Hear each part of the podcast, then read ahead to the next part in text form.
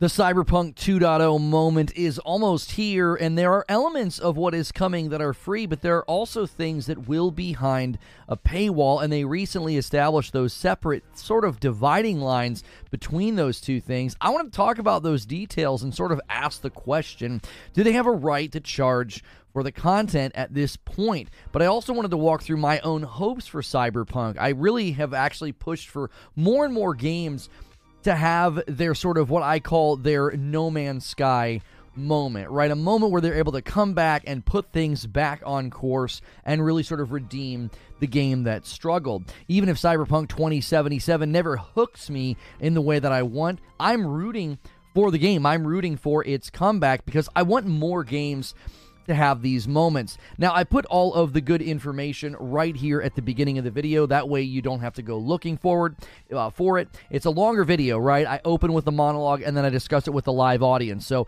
if you like this kind of live content, hit subscribe and the bell button so you don't miss my shows.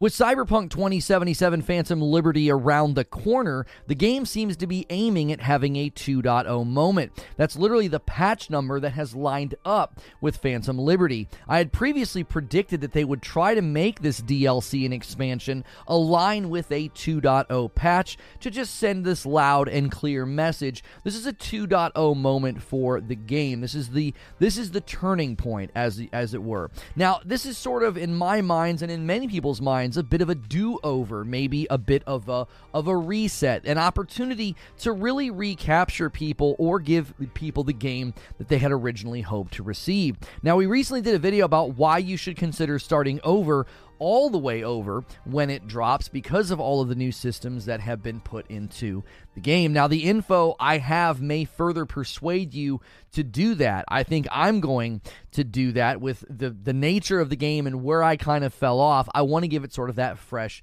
start. I also have information about how much of the game do you need to complete or beat before you can jump into the Phantom Liberty DLC. So, first, I want to look at what is happening with the 2.0 patch. What's free? What is behind a paywall. Second, I want to talk about my hopes for Cyberpunk. I'm not under the illusion of thinking that this will be a completely different game, but at some levels, it sounds like it will be a very different and better experience. I'm a big believer in games having their second chance, which is why I want to end by talking about where and why we might see more and more No Man's Sky moments in video games. Personally, I hope we don't need to have a lot of more No Man's Sky moments, but that remains to be seen if it's going to be a continuing thread thread and trend in gaming that hey, games need to have their their comeback. So, what exactly is going on with 2.0, right? In 2.0, Games Radar said the following. The RPG will see two major events later this month, Phantom Liberty, the long-awaited and paid for expansion, and Update 2.0, the free patch that plans to overhaul vast areas of the RPG. And now CD Projekt Red has clarified which of these features are included in the free update and which ones will have to be paid for. So I have an image that we're going to look at. Okay, they tweeted this image out and it makes it very, very clear what's in 2.0 that is totally free and what do you have to pay for? So if you're like, man, I don't really feel like giving them any money, I'm not even sure if I'm going to like the game anymore, just look at the blue side. That's the free update. The 2.0 update comes with redesigned skill trees and perks, revamped cyberware and new capacity system, vehicle combat and car chases, combat AI improvements, new police system, UI and UX improvements, loot, items, and crafting changes, new radio stations including community radio station Growl FM. So, for absolutely no money, if you already own Cyberpunk, you can boot up the game and you can check out all these changes on September the 26th when everything gets pushed out. Now, if you do decide to spend some money, you get everything on the other side of the image, the paid expansion, the red side. So, I think this is a good way to do it, right? Because you have to get fairly far into the game before you could even try out the Phantom Liberty DLC and the new content and the new story and the new area. So boot up the game for the first time, like I'm going to do, right? Do a fresh start. I've had a lot of false starts with this game, it's just never hooked me.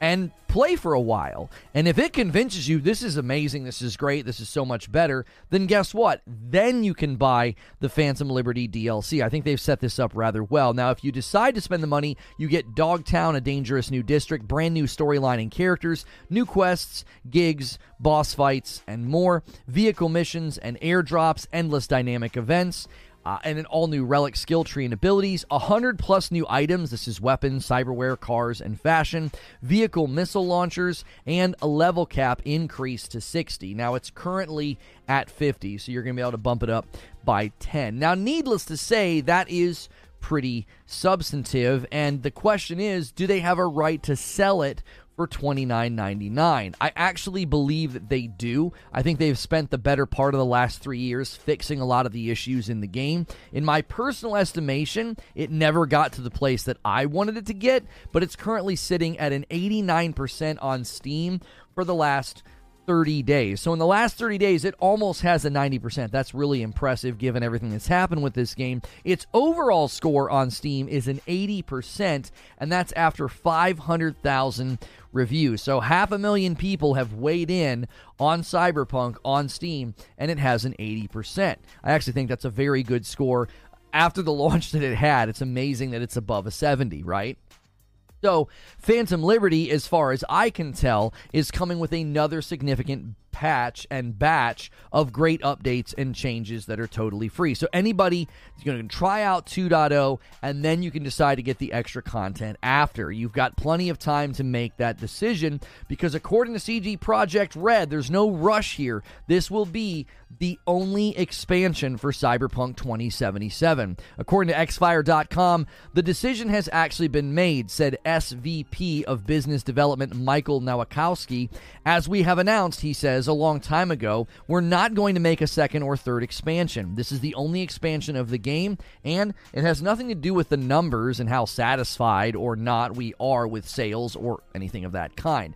So the reason to leave it behind is actually a technological decision. If you have missed the announcement, they publicly announced they would be leaving behind their proprietary Red engine for the Unreal 5 engine. However, the recent quote about this sounds a little different than how it first read as an announcement.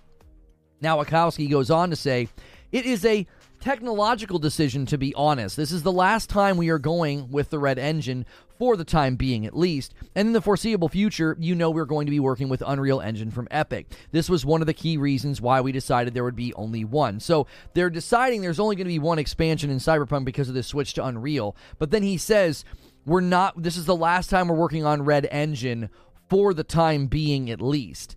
Now, that's a softer version of what we've heard in the previous announcement. The previous announcement was that all future projects, all future anything was going to be Unreal 5. Now it seems like maybe they're leaving themselves open to the fact that they may come back to the Red Engine. Now, he may have left that open just because I don't know if they've got things planned for older Witcher games, and maybe it's just easier to do remasters and remakes within the actual engine that they were built in. So that's possibly why he left some room there. So they're not done with the franchise or the property, okay? They're not done with Cyberpunk. Just because they're not doing any more DLC or expansions for Cyberpunk 2077, right? The core main systems have been updated in major ways. I think this is probably a great time to check out the game for the first time or try to dive back in like myself, which is why I want to talk about my hopes for this expansion. Recently, I had somebody leave a comment on one of my Cyberpunk videos. I just did one about whether or not you should start over fresh. And I just sort of restated some of my issues with the game. And they basically left a comment and said, listen, you've got so many issues with this game, so many criticisms, it's doubtful that Phantom Liberty is going to change that, right? At one level, I think they're right. I don't know if the story, the writing, or the voice acting is is ever going to hook me, and I think that plays a significant role in the game. I think it'd be a pretty big barrier for my enjoyment. It always probably will be a pretty big barrier for my enjoyment. I've always found the writing and the voice acting to be incredibly subpar in a sea of games that I think have far better writing and far better voice acting, especially when the story is the driver, but I've always wanted the guns, I've always wanted the combat and the world itself to hook me. There's just something about Cyberpunk that's always made me jealous of the people that are enjoying it. It's kind of like turn based games, right? There are so many uh, great turn based games their artwork, their characters, their story, and I just kind of have to sit on the sidelines. Like st- turn based games have just never been able to hook me for a significant amount of time. Maybe Baldur's Gate 3 can change that for me, right? We're going to be trying that out this week with my wife for a member stream, and we'll see if we can have fun with that one long term. I'm not holding my breath. That's just the nature of who I am and how, you know, how I've kind of grown up as a gamer. And I've always felt very similar about Cyberpunk, right? I've always felt jealous of all the people who've been able to enjoy this game. So, you know, maybe starting fresh with all the updates to the skill trees, the combat, the loot, the combat AI, maybe it will finally land on me and I'll put some time in. Also, the expansion offers brand new story and items, so obviously it sounds like they would, you know, it, I might I might have to work my way to get there though. I'll have that information for you in just a second. But if this game ever had a chance to hook me, I would think that this is it. And it isn't an exaggeration, I don't think, to say this is the game's last shot with me. For many, this is a dream come true because of how much they enjoy the game. And I'm genuinely excited for fans of Cyberpunk. If there's ever been an audience that deserves what Phantom Liberty and the 2.0 update promise, promises it's you it's the fans of this game the people that have stuck it out the people that have put in a lot of play sessions because this game did not launch in a good state i also hope that the game establishes what an open world rpg shooter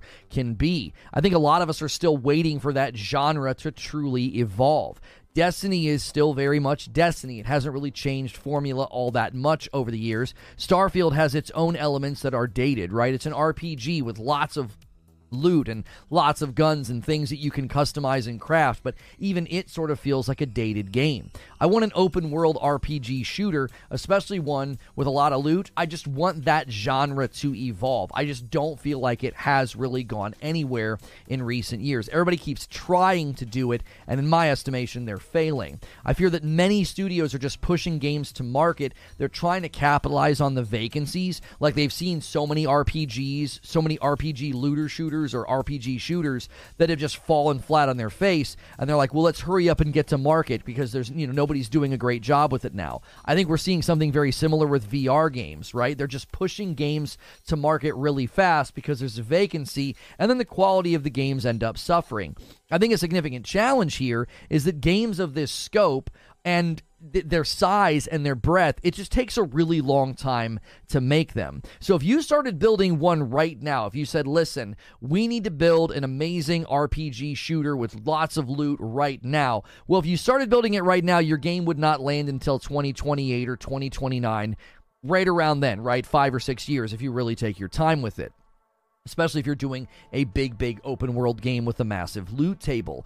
That's just a dangerous idea because of how fast technology, how fast games advance. By the time it's 2028 or 2029, larger and more ambitious games like that would land and feel dated. I think that's one of the reasons you're seeing that with Starfield. It just it took so long to get to market. I remember there was I think it was Ghost Recon Advanced warfighter or advanced soldier, future soldier. It took so long to come out. It was delayed so many times that when I finally got my hands on it, I was like, this feels like kind of a dated game. This has got a lot of old tropes in it, right? And that's why I want to talk about this in my final section. I really want to see more No Man's Sky moments. No Man's Sky has become such a unique game in the history of video games. I certainly don't want more games to launch and feel like a list of broken promises, and while I do think some of No Man's Sky launch issues were overstated, it is certainly one game in a long list of games that launched to disappointed and angry fans. And to go from that extreme to where it stands now is quite impressive. It's now basically the video game industry's comeback kid. And while it should be celebrated, I think it should also be pointed out just how unique Hello Games' situation is. They've got lower operating costs, they've got quite a bit more freedom than somebody the size of CD Projekt Red. And beyond that, there are certain games that I think lend themselves more to ongoing improvements. Cyberpunk, much like No Man's Sky, doesn't necessarily need a vibrant and engaged player base to function. Destiny, for example, has always had to consider how their changes and updates and their content will function as sort of a mechanism to maintain engagement. That's going to change your development philosophy. That's going to change your content philosophy because the content has to be structured in a way to get people logging in day to day, week to week, and then coming back for all future pieces. That's not necessarily true for No Man's Sky or Cyberpunk because you don't need players in the world for it to work, right? It's not an online, ongoing live service game. I think ongoing live service games that feature elements of an MMO or looter shooters and things like that, they're always going to face that particular problem that it can't just be good content. It has to be content that keeps people playing a forever game. Obviously, maintained engagement leads to more potential revenue, and that's how those models work. But a game like Cyberpunk is trying to do something that's difficult for different reasons and in different ways. First impressions are everything, and many in the gaming world, myself included, They'll simply drop a game and just never look back if it doesn't deliver. Beyond that, returning players can feel lost. This video right here is called New Ways to Play, right? Well, new ways to play for who? For the people that have been playing, sure, but new players will feel a bit lost. They don't know how many updates you have done, they don't know all that you've changed. I always felt that tension with New World, the MMO. They've made so many system wide, massive changes to the gameplay and the content loop that to come back feels like I'm immediately in the deep end of the pool. I'm not oriented to anything that's going on or anything that has changed. Even more, you don't even have a way to track the improvements. They could have made guns better, cars better, the quests could flow better, but you've not been playing, so you have no point of comparison. I think all this makes it difficult for games to have their No Man's Sky moment. Hello Games have brilliantly couched their updates into named updates with long lists of their additions and their changes, and they always draw attention to this whenever they do an update. They sort of say, Look at everything we've done. They show you all of the updates they've done. They've got really, really great, I think, iconography and their font and their colors. They do an excellent job. You look at those updates and you really want to play. Whoever's in charge of that aspect of what Hello Games does, I think they've done an excellent job. Every time I see one of their tweets tracking all their updates, I want to dive back into the game. I feel like I'm missing out on just a massive, overhauled, updated, beautiful game. And drawing attention to that, I think, is important for people to see just how far the game has come. You don't have to be playing No Man's Sky to know, look how far the game has come from its launch date, right? The difficulty with Cyberpunk is much of what they've done is just a long list of patch notes, right? But I do think it would be helpful for CD Projekt Red to take a page out of the Hello Games book. Give us a list, give us a trailer, give us a, a thread on Twitter that just establishes how far the game has come with respect to content right? Maybe even include some of the most significant updates or patch changes. It shows commitment, it shows what new or returning players need to know if they're trying to kind of orient to the game and how much has changed and improved. So there's sort of an onboarding process. It makes it easier for Cyberpunk for players that are starting over to kind of see, okay, what all has happened to the game since I haven't been touching it. That's sort of my plan is to start over fresh. I want to see you know, this allows, I think, in game tutorials, opening missions, and content to be better crafted around the idea of onboarding. And according to PrimaGames.com, this is important information. If you choose to play through Cyberpunk 2077 from the start, you must progress a reasonable amount before taking your character into the DLC.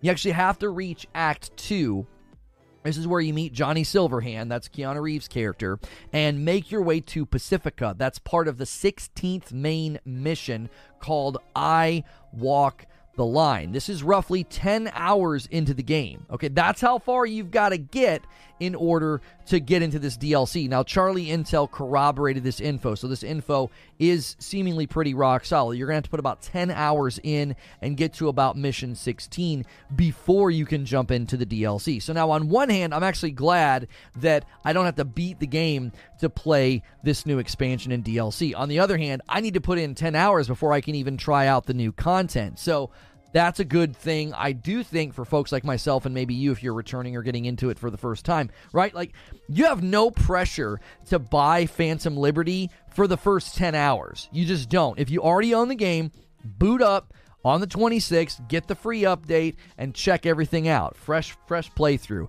And if you get to that 10th hour and you're like, bro, I'm going, this game's so much better now, that's when you would buy Phantom Liberty. I think that's a very, very good structure. So, with just a few weeks to go before Cyberpunk 2077 Phantom Liberty release date, I can safely say this will be the game's last chance. Well, for me at least. So let me give you my thoughts and my conclusions. Uh, Cyberpunk is one of those games that will be referenced for years to come. I'm not sure that CD Projekt Red likes being a gamer sort of reference point for bad game launches. It's sort of the one that we always refer to. Is it Cyberpunk bad? Those are questions that we commonly use. Now, they may have passed that baton to Redfall, but I do think Cyberpunk's more iconic historically. It's more memorable as a game. It was a bigger game, you know, it was it was hyped to end and back. And I think it's always going to be sort of that that long distant shadow of that that was one of the worst game launches ever, right? I also think it's a good test case for things like scope creep, marketing a game too early, and over promising. These are all things I think we're seeing sort of drift into the past. We're seeing shorter marketing windows. We're seeing conference events like Gamescom where most of the games that show up are already announced. But more than that, I also think it's a good example as how to push a game to be supported to be improving it and updating it and adding to it. I don't think it's necessarily at the level of improvement and evolution that we've seen in No Man's Sky, but I definitely think it's another contender for a comeback kid story. The second thing I want to say is I don't know if Phantom Liberty in the 2.0 update is going to be enough to win folks like myself over. And that's okay. That's not the sole determination of whether or not this is a quality expansion. I think the vast majority of people who buy it and play it are already fans of Cyberpunk to varying degrees. I don't think you're going to see a groundswell of people who have never played Cyberpunk storming this game down. Now, that could happen in the wake of it coming out. If it really does turn the game around, word of mouth will spread, and you may see a huge surge in sales for this game. Gamers like me who have false started with the game multiple times or just never really thought the game was up to par, I don't know if we're the target audience. So if it convinces us or it wins some of us over to any degree, I would say that is an amazing accomplishment because I don't necessarily think that's what it's setting out to do. Most of what they've updated and changed seems to be built around player feedback, the people who have been playing the most, the people who are heavily invested. I think that means a lot of them are going to be the ones that are the most satisfied by all the overhauled systems and updates. My conclusion is this Cyberpunk always feels like a mixture of emotions for me. Obviously, a lot of us felt anger about the launch and the state of the game on console. We felt that we were sort of ripped off, and we were really frustrated about just how bad the game was both old and I think next gen alike. We just did not like where the game landed. It was in a terrible state on old gen, and it took a long time to get the next gen update. And even then, I didn't feel like the next gen update did quite enough. But then I end up feeling jealousy for the people who absolutely love the game and have gotten multiple playthroughs out of it. I mean, I just I genuinely feel jealous. Like I wish I could have done that. I love shooter games. I love games with lots of loot. I love RPGs, right? So I then start to have hope. I feel hope for the game, sort of mixed with lingering doubt. The person who left that comment on my one Cyberpunk video recently, they may be right. Cyberpunk may just never be the game for me, and that's okay. But with Phantom Liberty, I can't help but give them one last chance. And that's more than I can say for a lot of the games that I've tossed over my shoulder and never went back to. And that's the show open. Thank you guys so much for being here. I know it's a holiday, so a lot of our core audience will probably not be here, but that's okay. I thought this was worth covering. Uh, we needed to take a break from covering the other game, and uh, and we we kind of saved this one uh, because they were releasing some good information. They were releasing those tweets and updates, and I thought this is going to be, I think, a good a, a good uh, a good topic to cover. And it's always been something that I've wanted. I've always wanted Cyberpunk to to hook me. I've always wanted to be able to go the distance with the game, and this is the first and only expansion. It gets a little confusing because some of their updates were so substantive. They actually referred to their updates as DLC. So, guys, it's a Monday. Let's start the week right. Let's get the likes going. We could easily hit 200 likes really, really quickly. And with this many people here, that would send a loud and clear message it'll get more folks in here. Light roast is on the way. We do have our dark roast, okay? So make sure you get your coffee orders in, get the member goal started. We're in September now. No longer a stretch goal. The new goal is I have to play Gollum and gift a member every time I complain, and that's only a 4,500 goal. So we've lowered that goal out of the stretch goal territory to make it achievable for you guys. And Joker Quinn starts us off with the first gifted member. Thank you so much. What are y'all's plans for Cyberpunk Phantom Liberty. Where are you landing on this one in particular? Because for me, yeah, I am. I'm wearing the Starfield watch. I'm trying to get used to having on a wearable. I've not done wearables in a while. I actually kind of like it. Like, I you know I got back into having like rings and stuff because my wife got me one, and I don't I, I kind of enjoy accessorizing a little bit, and I may get a more advanced wearable. This one's obviously very very basic, right? It's nice, it, you know, it's kind of stylish it doesn't do much, but it's cool, and it is directly from the game, which is kind of neat for those who are, you know, if you're if you're still playing, it's like down in the corner on the UI. So yes, I am wearing it. I I paid for it after all, you know. I might as well wear it for a little bit. Um, and I got a little sun over the weekend. You can kind of tell. You can kind of tell I got a little bit of sun over the weekend at the soccer games. Coaching. Um, I'll be getting the Cyberpunk DLC. The base game has already improved so much I've been enjoying the pre DLC 2.0 update. When does 2.0 start, though? What do you mean? You've been enjoying the pre DLC 2.0 update. I thought 2.0 landed at the exact same time as the DLC. I mean, they literally sent that tweet. Like this image, th- this image right here, free update and Phantom Liberty. It says coming to PC, Series XS, and PlayStation 5. You're talking as if it's already out. I don't think that that's true, is it? If that's true, then, you know, people could be working on the first 10 hours that they need to get anyway, right now. But I, I don't think that that's true. 2.0 releases with the DLC. Okay, thank you. I was like, that is really, really weird. How'd the girls do? It was it was a bloodbath. We had because of the holiday weekend, we were missing four people. we didn't even have enough players. We had to play down a player the whole game, and the other team didn't didn't they ran a 5-2 on me the whole dadgum time. I was like, really? Okay. I'll remember this because we're going to play you again later this season. I'm going to remember this. I'm writing this one down. Sure. Okay. I don't even have enough players. I don't even have enough players and you run a 5-2. Okay.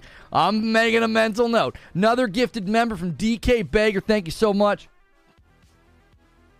I've not long completed the game, so I'll probably pass for now. Perhaps uh, I'll go back to it. I've heard CD Projekt Red are moving on from the game after DLC. 2.0 is coming out before the DLC. How? How? Like, what? What? What is it coming out like a day or so? Right? Payback for that 7-0 game. We I pulled my girls back when we were winning that badly. I was a good sport. I don't like like walloping another team. Uh 2.0 update release date. Do we have a date? I don't see anything. Just to be clear, there hasn't been any misinformation or anything like that, but fans are wondering whether certain changes deployed prior to the DLC's launch on the DLC. Cyberpunk update release date. It looks like it's expected to drop on the 12th. It's I'm seeing I'm seeing I'm seeing the 12th. September the 12th. Is that true? Wait, this means the update will arrive somewhere around the 9th or the days after. Okay, so we'll have an opportunity to play the game. We'll have an opportunity to showcase the update before the DLC gets here. Because the DLC is the 26th. So if the update lands on, like, I don't even know, maybe my wording threw you off. I meant the game. Oh, you're talking, you're enjoying the game before it all comes out. Yeah, your phrasing threw me off. I was like, wait, 2.0's out now? Um, okay, okay. So you'll be able to get the free download around the 9th or the 12th. It's somebody in chat saying the 12th. I've got another report here saying the 12th. We've got another report saying around the 9th or the days after, okay? So that means we can showcase that before Phantom Liberty releases and then listen, if it hooks me, I'll do the work. I'll play it in the evenings so that when Phantom Liberty drops, we can jump right in and I can show it to you. That should be enough time for me. I can usually play about an hour a night, especially if it's for work. Lately, I've just been playing Final Fantasy. Final Fantasy 16 for pleasure in the evenings. It's not for work. And I'll play between 30 minutes and an hour. And then I go put the kids to bed. And then I like watch a show with my wife or something. So I don't play for very long, which certain games are more conducive to that kind of play session. I'll be starting a brand new character for the update and the DLC drop.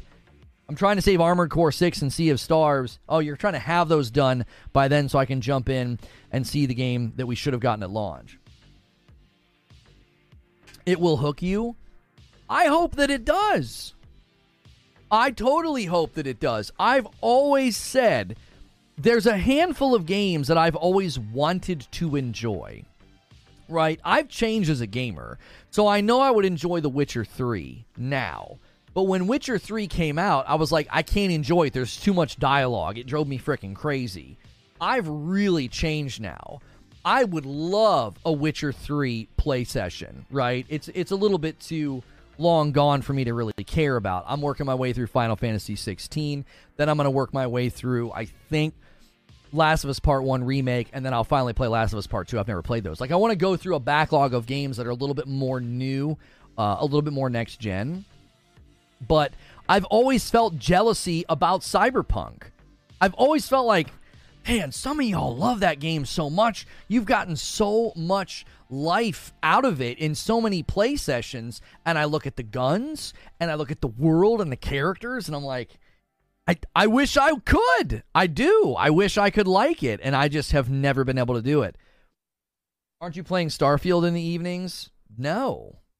I have no. I have no reason to play that game. It, I don't like it at all. I, I don't I don't like it at all. And I'd have to play it on my PC just to enjoy it. And I'm not I have a rig in the living room that I could try to install it on and see if I could get decent performance maybe I could piecemeal that game and enjoy it. It just I just did nothing about it hooked me. Nothing. Everything I wanted to have to like be hooked by, I I was incredibly disappointed by. I just I we'll, we're gonna do some Starfield streams this week because more and more stuff's coming out. I'll definitely be doing one on Friday with Mike to talk about his time with the game, but yeah, it, it, I'm looking. I'm looking. Eyes on the horizon. There's so many other games coming out. There's Lies of P. There's Lords of the Fallen. There's the Cyberpunk expansion. There's Spider Man. Uh, there's just so many games coming out. It's not worth spending time on a game that just doesn't do what I wanted it to. I, I'm not going to do that thing where so many people do this, right? Like they try to beat a game into submission. I've I've had the same attitude about Cyberpunk. I've had the exact same attitude about Cyberpunk. I've given Cyberpunk many, many times. I've given it many, many false starts, and I'm like, yeah, no, I just, I just, it just doesn't hook me. And I, there's too many games out for me to to to do that and to give it that amount of time. I don't, I don't see the benefit of forcing myself uh, to to like to play through a game if I'm not enjoying it, right? You, I, I really liked Armored Core 6. I just don't have time for Armored Core 6 right now. I would love to play Armored Core 6 in the evenings, but I'm trying to relax in the evenings. That's not exactly a game where I'd get relaxed. I'd get kind of frustrated. Um, pl- plus, I'm working my way through Final Fantasy 16. I've always wanted to go back and do a replay of Sekiro as well. I just don't know where I would do it, right? I, it's like I love Sekiro. I would love a fresh playthrough, but it's really hard to play Sekiro in the evenings when I'm trying to relax. Does that make sense? Like, I'm trying to wind down for the day, not get amped up and have my adrenaline pumping. Because even if you have a successful play session in a game like Armored Core or Sekiro, your man, your adrenaline gets going like big time. So if you're just tuning in, we're talking about Cyberpunk 2077 Phantom Liberty, and apparently, I, I, we just learned this morning. I wish I would have known that in the uh, in the in the show open. I didn't realize that the 2.0 update was coming about a week or two before, about a week or two before the actual expansion drops. So you'll have an opportunity, everybody who owns Cyberpunk, you'll have an opportunity to jump in and get play the update for free. It's totally a free update as long as you own the game. And uh and try it out. And if you like what they've done, if you like the changes, they're encouraging people to start over fresh. Well, then you've got plenty of reason to buy the uh buy the expansion. So, yo, Bumble Pants with 12 months, excited for 2.0. I really want this game to grab me. Thanks so much for an entire year of support, Bumble Pants. That's a gold badge.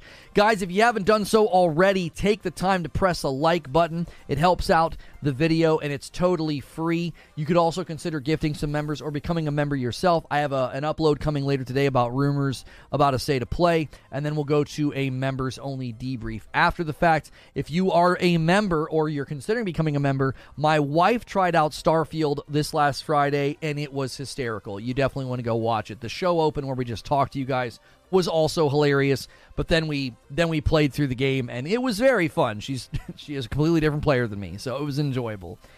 I just started uh well my gameplay update.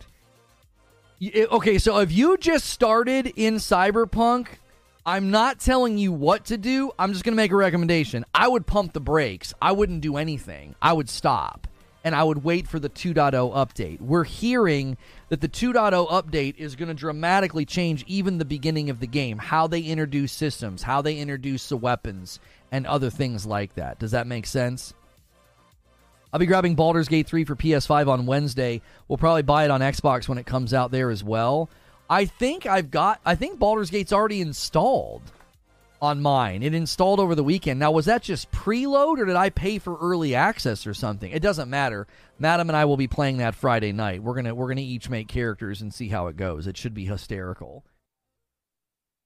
Remember, you have to play with the female voice. The male voice will do the opposite of hook you. I'm actually to do that this time because I think I think I picked the male voice lead the last time, and I was like, this guy sounds like he's asleep. And everyone's like, oh, you're supposed to pick the female voice actor. And I'm like, why? They're like, yeah, the male voice actor is uh is is pretty bad. you know, voice actors can make or break a game. They really can, especially for immersion purposes. Sorcerer with 27 months and it's a VIP. Become a member because you are missing a lot. Thank you, Sorcerer. Uh, not sure. I'm sure there is some kind of early access. Everyone on my friends list is playing Baldur's Gate 3. Female V is definitely superior. Not gonna lie, I thought this was kind of boring. Uh, yeah, we don't. I'm not. I don't want to talk about that. I've not played it yet, but I obviously I know all the stuff. Everybody knows all the stuff that happened with that one. The problem with Phantom Liberty is that the performance requirements are ridiculous. So you can't do uh, PT with a 4080 minimum what do you mean you can't do PT? Did you mean to put RT like ray tracing? What are you trying to say? Tell me what to do, Lono. I'm a newbie in Cyberpunk. I don't know Jack. I don't know what to do in the game either. I'm just telling you, I would pump the brakes. If you just started in Cyberpunk, you're wasting your time. Wait a week or two. They're going to push out this update. It's going to feel like a completely different game from what we're hearing. And then you get 10 hours in and you can try out the Phantom Liberty DLC. Uh, this is a stupid take again. The male voice actor is fine. Literally every game with gender choice, everyone male bad, female good. I have never heard this before. Spriggan, I played. Oh, path tracing. Well, uh, Okay, so I'm not up to date on all this stuff. So you're saying in Cyberpunk they're adding something with path tracing that you won't be able to do without like a really really high end card? I've not seen much about that. I all I saw was that they reworked systems. They they reworked entire systems. So they're you know they're talking about you know this is going to be a completely new experience and a completely new game. And I'm like, well, that's the perfect time for me to jump back in. I will say almost everything I'm seeing and reading about Cyberpunk version 2.0 makes it seem like a kind of game I would really enjoy, so I'm going to wait and see.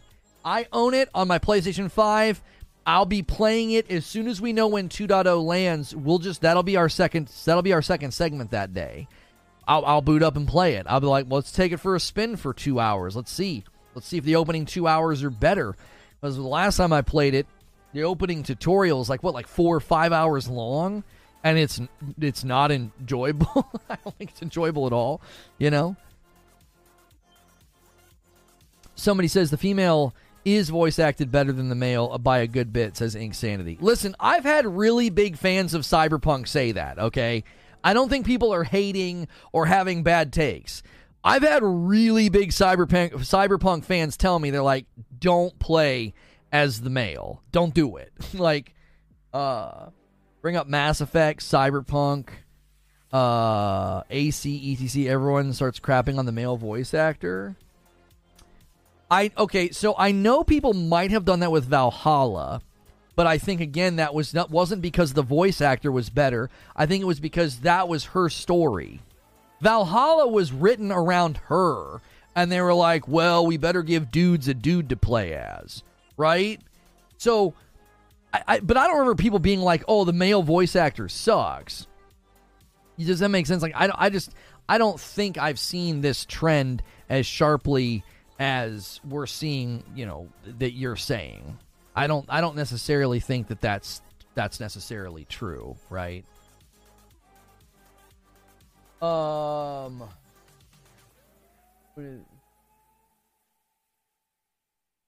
Sorry, I was looking at something. Should have had more romance options like Mass Effect. Uh, Derek says, You're going to have the power to make or break my purchase decision. Yeah, for people that are interested in Cyberpunk 2077 2.0, I, you know, I'll put it on full. I'll put it on full display for y'all. I really will. I, you know, because I'm, I think I'm just as interested as a lot of you. I'm like, I've had so many people tell me that I've not played long enough. They're like, well, you've not played long enough. I'm like, what? I think I've played for 10 hours. I felt like the female version in Valhalla was smoother play in combat had nothing to do with the voiceover. Well, I don't necessarily think. Wait, did they have? Did she fight different than the male in Valhalla? Gameplay is the exact same. Creature doesn't matter. Yeah, I don't think they didn't make differences between the two characters in Valhalla, did they? Didn't they do that in one of them where you could play as what Cassandra and she was like faster or something? What am I thinking of? That's one of the ACs. Isn't there an AC where when you play as a female, she actually plays differently? she's quicker and stuff. Isn't it? Is that Odyssey? I'm I'm I'm having a dream or a memory of that that was a thing in one of the Assassin's Creeds. A ten dollar super chat tip from Eisen the Merce React. Hey, I just want to say thank you for advice about starting YouTube. I just made partner today, so thank you again for the tips. P.S. Female V is better voice acted. There you go. Pierce Taylor with a five spot. I love Cyberpunk oh, played it at patch 1.5 and bought it at 50% off on Steam. It's full price on Steam right now. For me, a five star game. Oh, that was. Oh, Syndicate. Syndicate. Didn't. One. Did she play differently? Odyssey, yes. Cassandra, yeah. Doesn't Cassandra play differently in Odyssey? I swear I've seen people say you should play AC Odyssey as her. She's better. Like, not voice actor. It was like, no, she's just better. She's more fun to play. Cassandra was Odyssey, but Syndicate female was faster. Retopsy says, hit the like button. Yeah, wake up, chat. What's going on here? We're on our way to 600 viewers. Y'all are slacking this morning on those likes. I know it's Monday, but come on now. Stretch your fingers, stretch your back, take a deep breath. It'll be okay. Cassandra was in Odyssey. I wasn't aware there was any gameplay changes. Maybe Syndicate as a female was supposed to be more stealthful. Maybe I'm, I'm I might be mixing memories then. I think I'm mixing memories. I think I'm mixing up the memory of like the female played different in Syndicate, and everybody said that you should play as Cassandra in Odyssey. I mean, listen. The point is, We've gone full on down the rabbit trail. The point is, is I played Cyberpunk as the dude, and I always sounded like I just woke up from a nap. He just sounds sleepy and aloof. He doesn't. He's so. He sounds like he's bored. It doesn't matter what's going on. He sounds half asleep, and everyone's like, "Yeah, it's it's it's pretty bad. You you have to play as the girl, right?" Now, I'm not telling you how to play. I'm just telling you my experience, and I had a very consistent flow of people who are fans of Cyberpunk being like, you should play as the girl. She's better voice acted. Like, that was a pretty consistent thing. Syndicate, the female version combat style felt faster. Okay. With all the great games coming out this year, I don't think I have a spare 50 hours to get to the good place in Cyberpunk uh, and Starfield. I definitely think it's really hard right now to launch a an RPG that demands some time because everyone's going to think the same thing. Like there's just so many games coming out, bro. Like I can't. I think AC Mirage will will have like a surprising amount of support and success because people are like, well, it's fifty bucks and it's shorter. I can get that and enjoy that before all these other games come out. Like I think they made the right choice by bumping back the release date on AC Mirage, right? It sounded like the guy mailed the role in. You're thinking of Syndicate, where the pro tags are twins and you have to play as both due to the twins taking on different missions. That's probably what I'm remembering. It's been so long. Dan with 25 months in a VIP. I'm digging Starfield far more than I anticipated. The menu sucked though. Congrats on your recent growth. Keep up the awesome content. Thank you, Dan. It does not take 50 hours. Cyberpunk is good. Go play it on the 2.0 update. Well, I mean, I, I think what Solemn's saying is pretty fair because it only takes 10 hours to get to the expansion, Phantom Liberty. If all you're interested in is checking out Phantom Liberty and Idris Elba and like, oh hey, how this how this play out, you've only got to put in 10 hours to get to there. And I would imagine that the expansion is probably what, 20 hours at most? Have they come out and said how long it's going to be? Phantom Liberty its length or whatever? Eisen the Merc react with two months. I don't usually play females in games. I had to switch back to the female V because I'm familiar with the actor. 31 months for Hilly. The perfect build for Cyberpunk female V is with a P. Best voice acting into this. I call it this. I'm not. I'm not saying those things out loud, Hilly. This is not Friday night. Skaternator gifting a member, keeping the member goal moving. You guys have a new goal. It's not a stretch goal anymore. We've actually lowered it since we're out of we're out of the previous month. A $5 tip from Pseudo Rhetorical Buddha. It's a world of cool, cool people are. Oh, it's a world of cool, cool people are boring. Let's be honest. Uh, he needs another character trait than cool. I'm not. Who are you talking about being cool? Talking about the main character? Are you talking about V? Are you talking about Johnny Silverhand? Who are you talking about?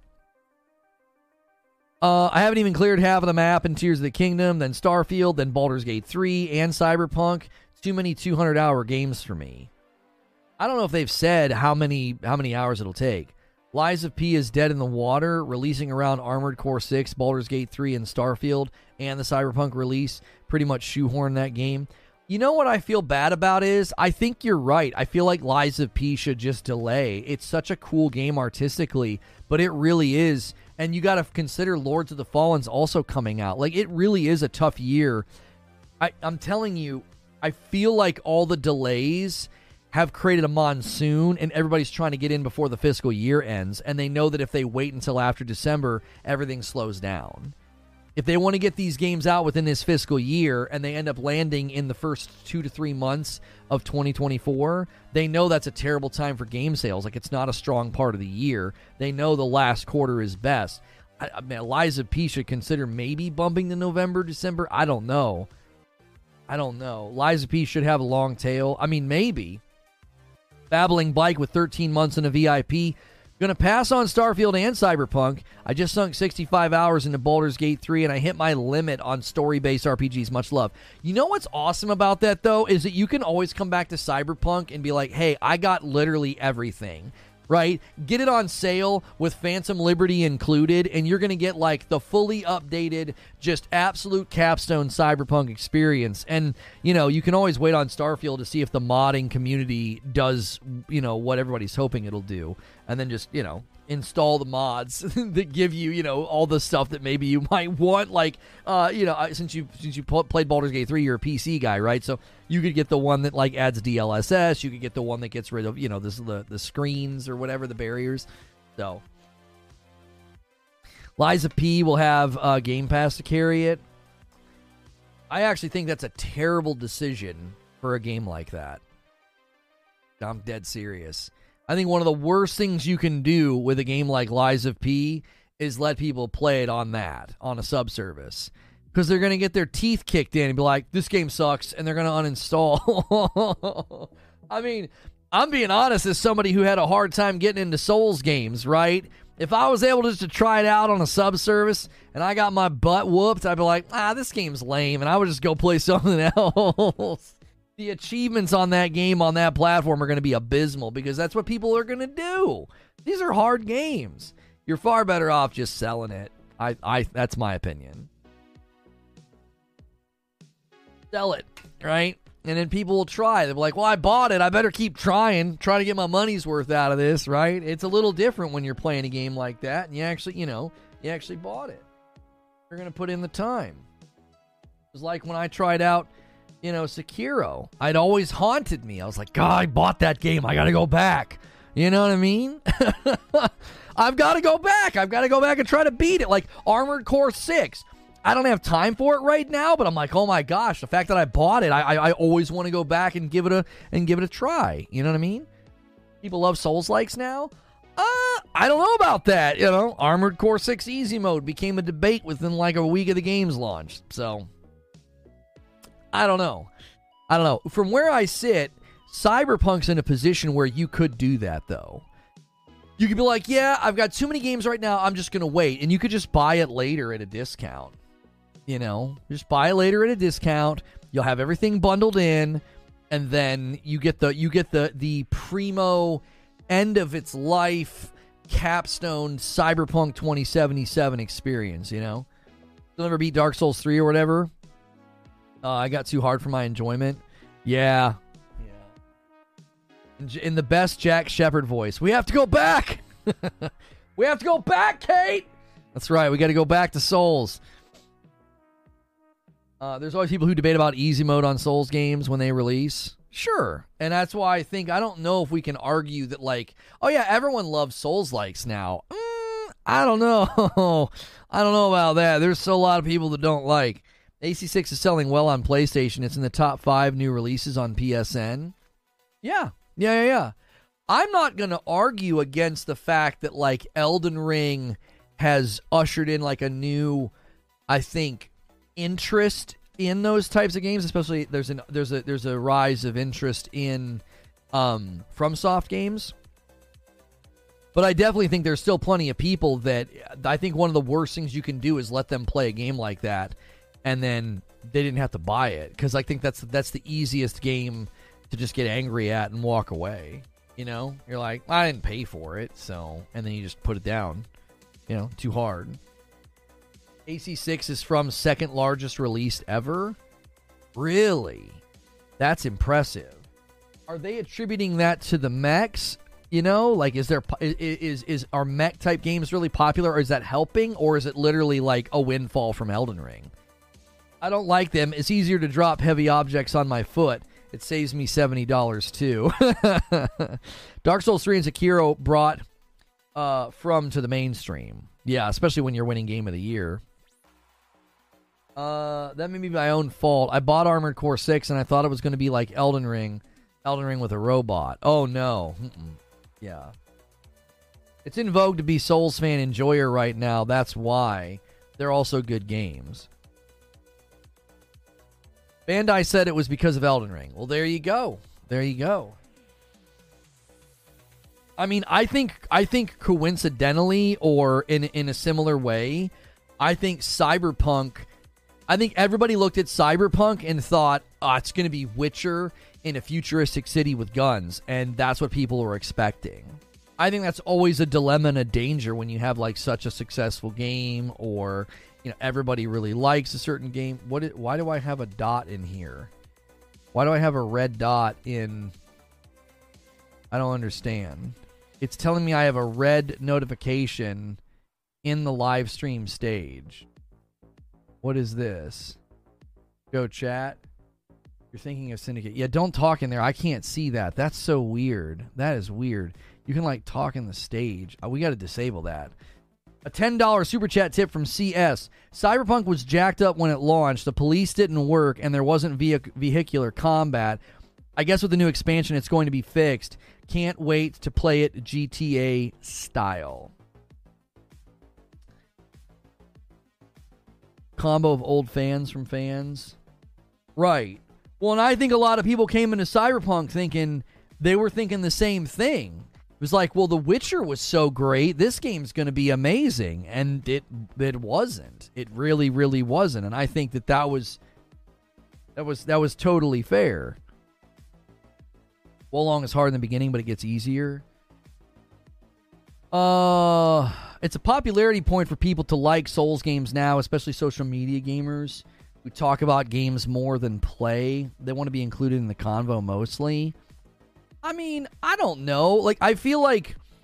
I feel like I've been treated that way about Cyberpunk. It's like every time I try to talk about Cyberpunk, people are like, well, you've not played it. And I'm like, I've played it for 10 hours. Like, at what point, when do I get my merit badge of conversation? You know what I'm saying? When do I get permission to talk about Cyberpunk? When do I get permission to talk about a game? Do you see what I'm saying? Like, I'm, I know, I know I'm going to run into that issue this week alone with anytime I try to talk about Starfield. I'm going to run into the same thing I ran into with Cyberpunk. Anytime I tried to talk about Cyberpunk or I would play it and I would critique it, people would be like, You've not played enough. I'm like, What do you mean? I've played for 10 hours.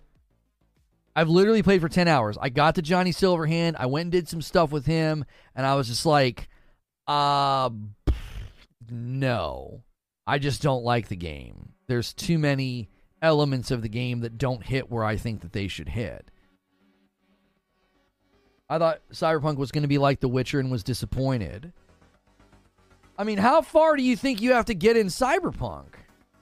10 hours is nothing in an open world game. Okay, if you're going to play the game and go the distance, your statement is true.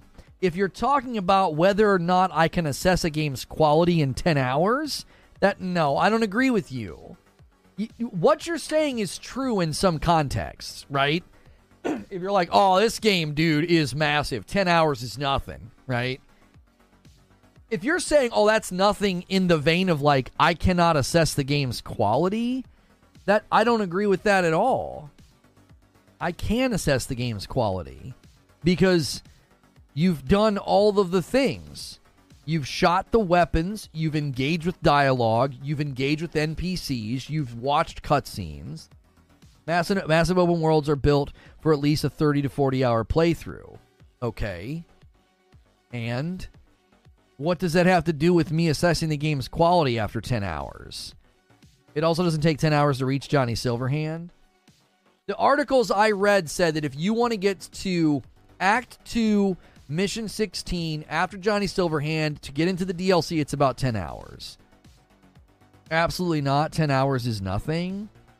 I don't understand. So if you're playing a game and you don't like it and you don't enjoy the combat, the dialogue, the NPCs or anything, and you've played 10 hours, you don't think you've seen enough to assess the game's quality? You're like, "No, I got to keep going." I don't understand. What's going to change? Is the shooting suddenly going to feel better? Is is is the dialogue NPC? Is the story going to suddenly get better? Are the di- are the systems within it? Are the are the RPG systems going to suddenly get better? What's going to happen after ten hours? You know what I'm saying? What what's going to dramatically change in the game to to change my mind? Agree, Lono. If it takes more than ten hours to hook you, then it's probably not well designed, or it's just not for me, right? The best player to assess the quality of the game is you. Ignore the reviewers. I never trust the talking heads. I mean, I said that the other day. I said you could play a game that the entire world has decided is a 7, and you could think it's the best game you've ever played. 10 hours may be too short to give a comprehensive review, but it's enough to assess if you want to continue. Right, I'm not saying I would put out a 35 minute review like Skill Up after 10 hours. I'm saying I can assess a game's quality that quickly. It's not difficult. Like imagine you're playing a platformer and if you play it beginning to end with a few side missions and exploration, that game's going to take you 10 to 12 hours, okay? And you play that game for an entire hour and you're like, I don't really like this.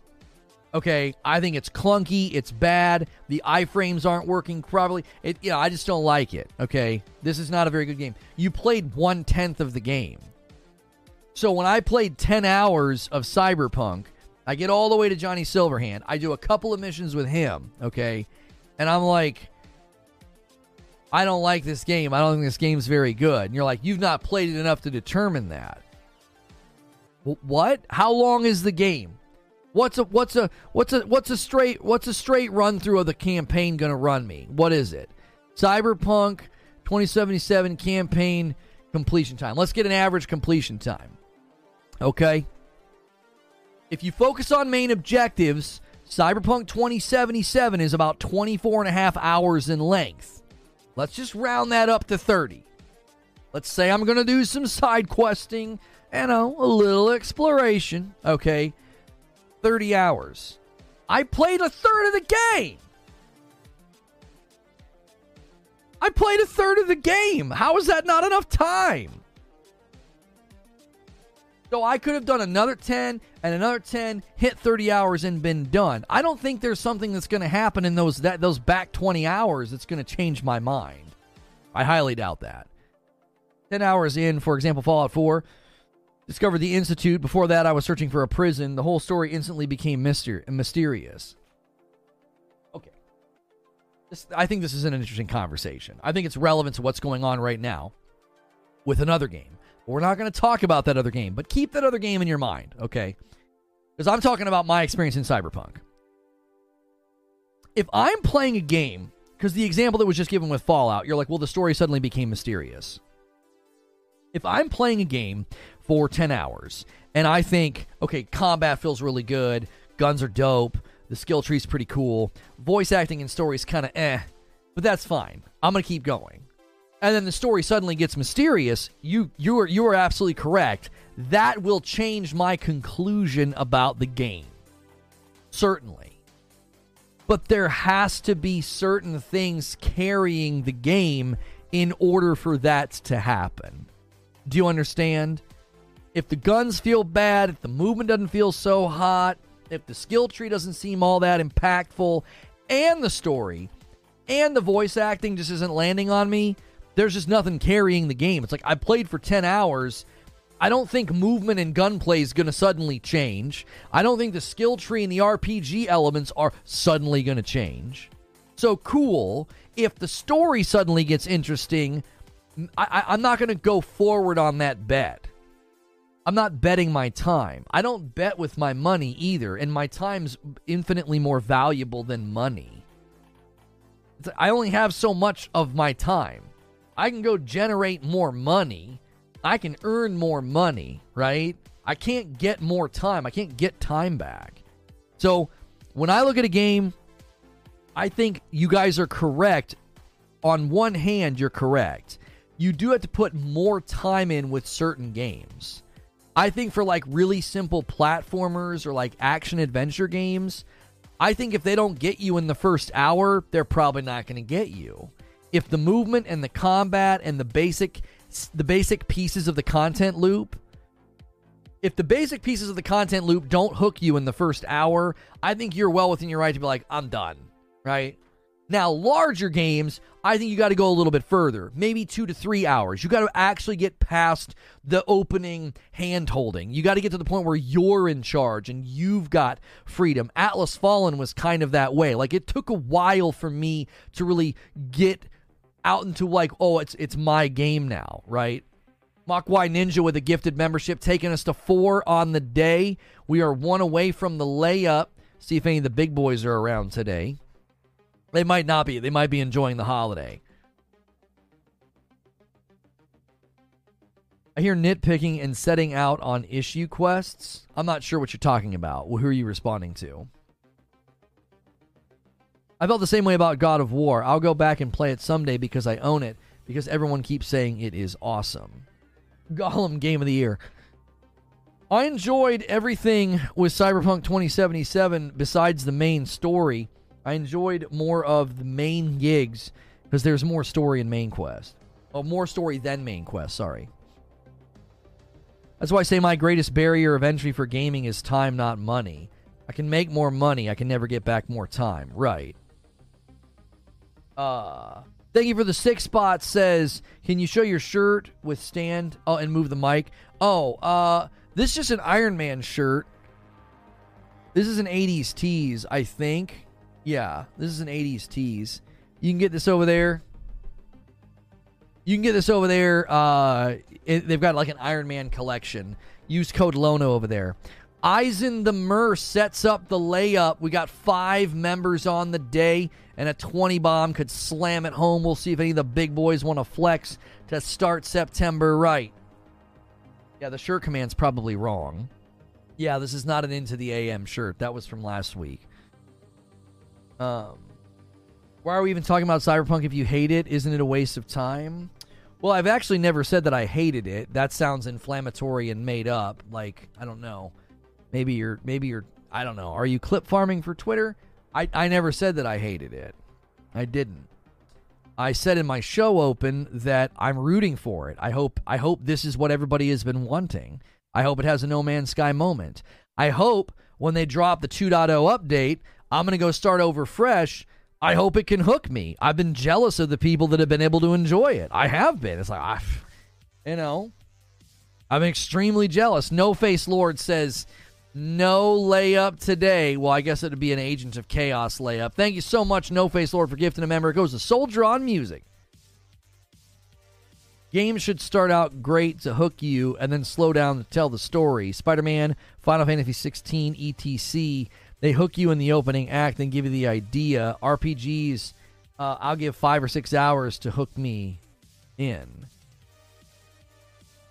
Yeah, I don't know if I agree with that. I don't think every game needs to be like here's here's this amazing experience. This is where you're going to get and then they kind of start over. There's a lot of games that have done that, right? They let you start with all these powers and then they take them away so that you're like, "Okay, I got a glimpse of where we're headed." So now you can slow down and tell the story.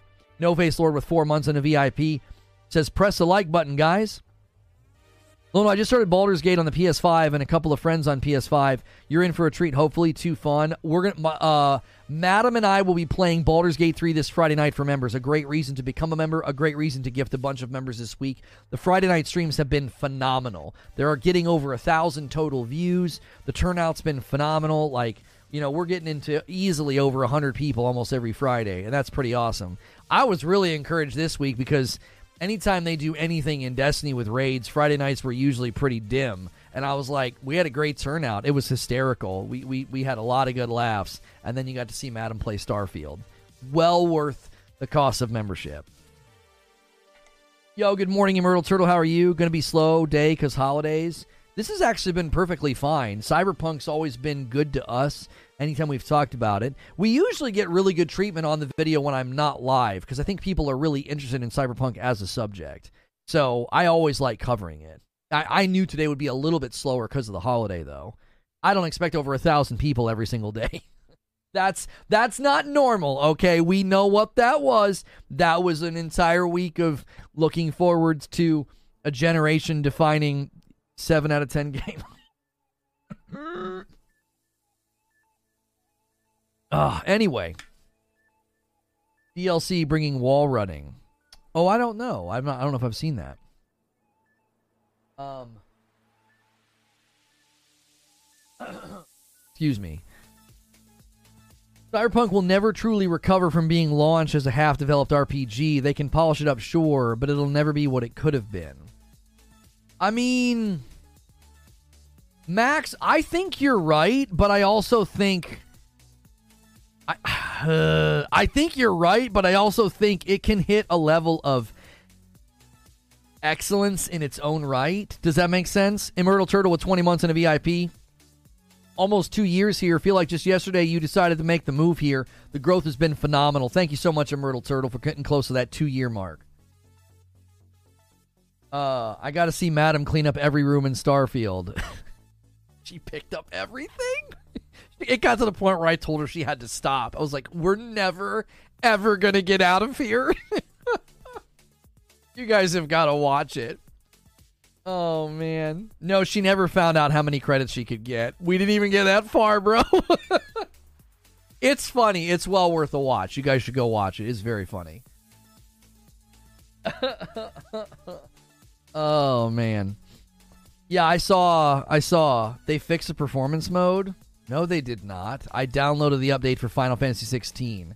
It did nothing for performance mode. They said nothing about performance mode. I was really disappointed because they said nothing about performance mode. They were like, "Yeah, we have DLC on the way. We've started production on PC." And I'm like, "Hi, yeah, what about performance mode? It looks terrible when I'm not in combat." Where were I prior to YouTube? Well, we came to this channel from a larger channel. We used to be on a larger YouTube channel and we covered uh, Destiny and we switched to Variety late 2021. It was September of 2021. Well, we had switched to Variety early 2021 and then late 2021 we moved the live show over here. We needed a small channel that wasn't rooted in one game. We only had about 5,000 subscribers when we came over here, so well on our way. We're well on our way. Um completely disagree. Even with its issues, it remained in the Steam's top sellers for ages and it returns to the list every time it's on sale. Has an 89%, very positive on Steam. Who are you disagreeing with? Because I highlighted that in my show open. I said, look, I've always been jealous of Cyberpunk. Look how well it's fared on PC. In the last 30 days, it has an 89%. Overall, it has an 80%. Half a million people have reviewed the game on Steam. 500,000 people. Soldier on music with 22 months. Thanks for the gift. He says, "Can't wait to see Baldur's Gate. I've been dropping a ton of hours in. Huge D&D fan though. Interested to see if you dig. I'm not a turn-based guy, so if it wins me over, it'll be impressive." Gates of above with a $5 super chat tip. Cyberpunk's story never grabbed me. Outside of it being a bare bones RPG, the story gave a false sense of decision making where your choices didn't matter. Oh, I think Spriggan was disagreeing with the fact that it'll never be what it could have been, maybe. Listen, at one level, I agree. I don't think Cyberpunk will ever be what they originally advertised. Right? He, saying it'll never recover from its launch. He didn't say it would never recover. He said it'll never be what it could have been. If you go, Spriggan, I love you, and you've been around for a really long time, but even you have to admit that game is not at all close to what they marketed. It isn't. It's nowhere near it, brother. It's a lot closer. It's a lot closer. Imagine we're on a spectrum and they promised a 10.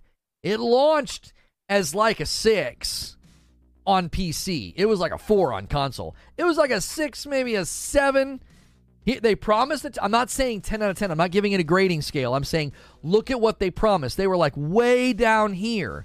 And it was like, yeah, it's like here. I think it's going to move to like an 8.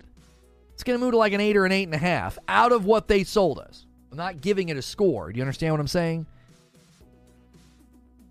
You can say that about every game, though. No, no, you cannot. No, you cannot. I've played plenty of games that are exactly what they marketed. Hogwarts Legacy was exactly what they marketed. Armored Core 6 was exactly what they marketed. Final Fantasy 16 outside of performance mode, exactly what they marketed. Ragnarok, Forbidden West. Where's where's the issue? Hi-Fi Rush was exactly what they marketed. My daughter loved it, right? Plenty of games that that's not true. I, I can't stand the hand wave that we constantly do. We're like, this company just walked out and lied to us. Well, all companies lie to us. What? What? Alex, I love you. I, I, I got I got included in an Alex stream. What an honor, right? He had his shirt off and everything. And I I point out I point out that Series S users we're, we're sold something on false pretense. He's like, everything they've sold us is false pretense. AMD, NVIDIA, all the consoles. And I was like, what? No, that's not true. You really believe that? You believe everything we've ever purchased has all been sold on false pretense? There are degrees within marketing of what is more misleading or misrepresentative than others. Cyberpunk was egregiously not what they promised us. The original Watch Dogs was egregiously not what they promised us. You can look at plenty of games and plenty of consoles and plenty of pieces of hardware that are way, way closer to what was advertised. You can't just wave your hand and be like, well, this company basically lied to us and misrepresented the product. And you can't wave your hand and be like, oh, but all companies do that. Are you? That's such a buck. That's such a buck pass. That's such a buck pass. So we're not allowed to hold companies accountable because what? Marketing can sometimes, you know, inflate the reality of the product? That's ridiculous. There's a difference between puffery and lies. That's exactly the point. There are degrees of dishonesty, okay? There are degrees of dishonesty there are egregious things in marketing. Where like that's not what we were promised. And then there's puffery right? Oh it's going to be a, a, you know a, a next generational experience. And you're like yeah it's okay right? Hang on i gotta read some of these Spirits with three months in a VIP. I look forward to the unfiltered stream every week. One of the highlights of my week. Keep the great coverage. Thank you so much, Spirits. A $5 tip from Swoozy. I'm saying Baldur's Gate 3 start screen goes hard. great start screens have always been a thing. Look how legendary Halo is. I can't tell if you're joking or not. It's going to cost you another $5 to clarify. Scotty B comes back in with a member plus. Thank you so much if you're going to hand wave the cyberpunk marketing by being like, well, all games do that. No, they don't. That simply isn't true. I've played plenty of games this year that are exactly what was marketed. They're exactly what was marketed. Like, I never got into Hogwarts Legacy and was like, this is not at all what they promised us. I never once said that. Nobody's saying that about Armored Core 6. Do you see what I'm saying? Like, come on. There are plenty of times where they're like, here's the game, here's the gameplay, here you go. I never once played Ragnarok and thought, they totally lied to me. That was such a misrepresentation. You could say that about Cyberpunk at launch. You you totally could. You you can't you cannot look at Cyberpunk's marketing and be like, well, all companies do that. That is simply untrue. It's demonstrably untrue. I can objectively falsify that claim. It's not difficult at all. All you got to do is look at the marketing of games and look at the product that comes out, do side by side comparisons of the gameplay, and you can objectively falsify that claim. Be like, no, that's not true. Cyberpunk, it's easy to point out it's missing advertised features. That, a great point, Amos. A rare occasion where me and Amos are in agreement. Is this Alex you're responding to? Oh no, it's Alex. Yeah, a guy put together a video and he included me in his video. And Alex was like, "No," cuz he he didn't want to he he's like, "I love Lono." Like, I've not been in his videos lately, probably because probably because I think I've toned it down a little bit. I'm not as clippable because I'm not going off on tangents. I was like, well, I'll, I'll tone down the show a teeny bit and just have more conversations. And so this guy put me in his video. And so I randomly show up in the video that Alex is reacting to.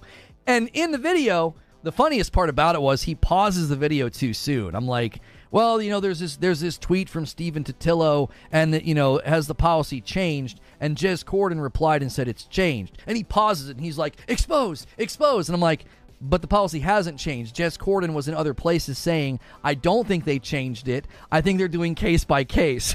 so it was the classic, it was the classic react meta of like immediately pausing and being like, got him. And it's like, watch the next like seven seconds of the clip. The policy hasn't changed. Jez doesn't speak for Microsoft either, by the way. But anyways, anyways, I conclude in the clip I conclude in the clip that people who bought the Series S were they bought it on false pretense. And he just hand waves the whole thing. And he's like, "Well, every company, every everybody sold us something on false pretense, right? Everyone. AMD, Nvidia. So he basically said like every company that's marketed stuff in the last couple of years has sold us stuff on false pretense. And I'm like, I I don't think that that's true at all. There, there aren't literal features that I didn't get on my PS5. I'll argue this: I my my my Xbox Series X doesn't have things on it that aren't that aren't there. They're there. It's the Series S owners that can say, we were promised parity, we didn't get parity. You see what I'm saying? So you can't look at cyberpunk marketing and handwave and be like, well, all marketing is dishonest. What? Like I I, I get tired of that. It's like Ginger Prime tried the same thing with me on Twitter, and I love Ginger, but he was like, all marketing is lies. And I'm like, there are degrees of dishonesty. If we cannot admit that, how can we possibly have conversations about holding companies accountable for what they say? There is like Watch Dogs level dishonesty. They showed us a game that didn't even exist. Do you remember? Do you remember Watch Dogs? It was like mind blowing. Like his his coat was flapping. It looked realistic. There's like debris crossing the street and all this stuff. And you're like, oh my gosh! And then the game comes out and you're like, what is this?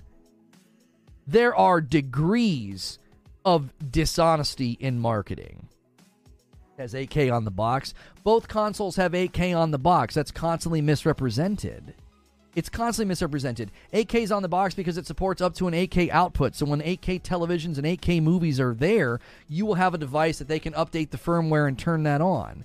That, that, that's nobody bought those boxes based off of that. That's such a that is the biggest red herring every time this topic comes up. 8K on the box. They both have 8K on the box. It's purely promoting an 8K output capability that's going to matter, I don't know, in a couple of years maybe when people are actually buying 8K televisions. It doesn't matter right now, and it wasn't part of how they were sold.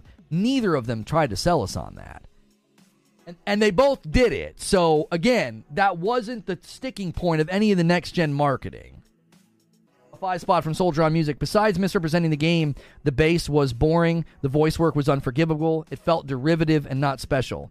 Derek says Alex is a fun conversationalist, but I'm kind of convinced he's unable to speak without hyperbole. Like I just don't think he's physically capable of not talking about stuff without exaggerating. No, he is because if you watch any of his if you watch any of his port reviews and like his breakdowns of stuff, yeah, yeah, yeah. He he's that's it's a character for the most part. It's a bit. you go from like shirtless himbo to him being like, this port is actually done quite well. And when I did the CPU testing, like it's all, it's such a juxtaposition.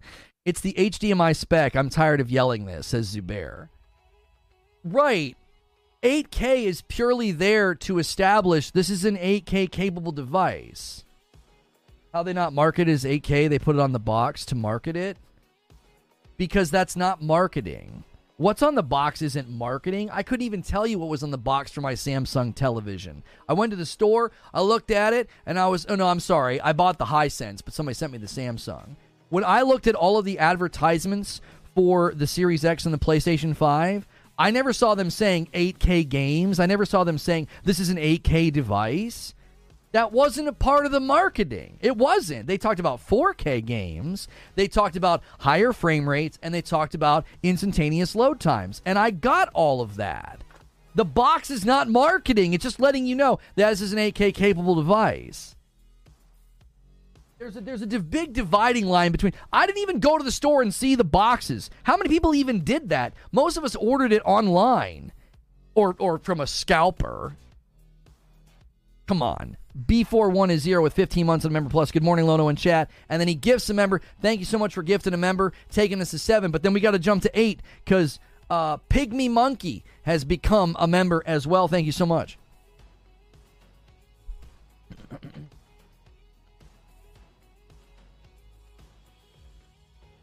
Dubert says if you license a spec, they usually require you to put some things on the box. It's part of the deal. I, this this discussion is just so ridiculous. It's just so ridiculous. It's like nobody bought it and thought, oh, "I'm getting 8K gaming." They both put it on the box. Why? Because they're capable of doing it. Neither of them have turned it on, by the way. Neither of them. Neither the Xbox nor the PS5 have turned it on. Why? Because it doesn't matter. It's not what anybody was looking for.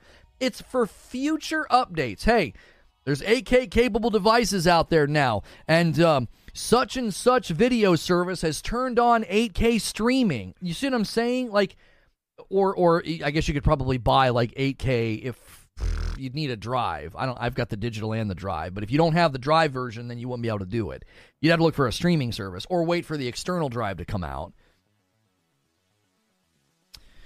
The box is certainly marketing, but the 8K is marketing the output capability, not 8K gaming. Almost nobody does or has made 8K games to begin with, nor is it the platform's job to make sure they do.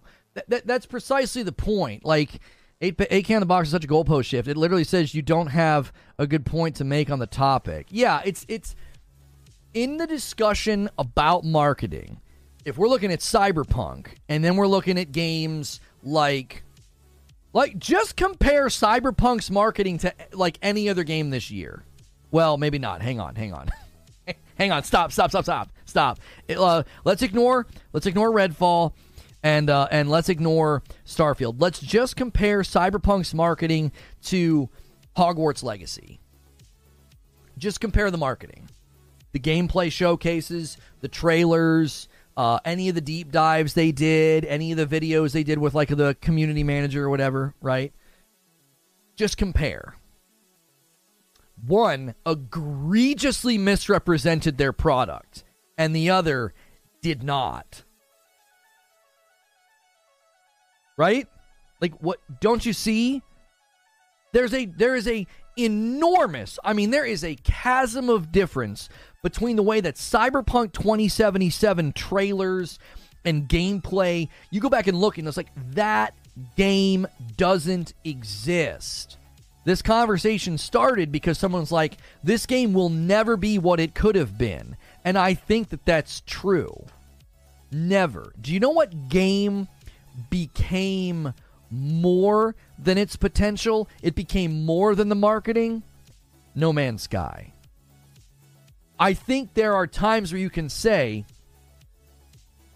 there there are there are times where you can say this game exceeded its marketing, landed near the marketing, or landed well below it. There's a spectrum. I, I'm tired of the hand waving of like, well, it's okay if this company you know, blatantly misrepresented the product, and we're going to hand wave and say, well, all marketing does that.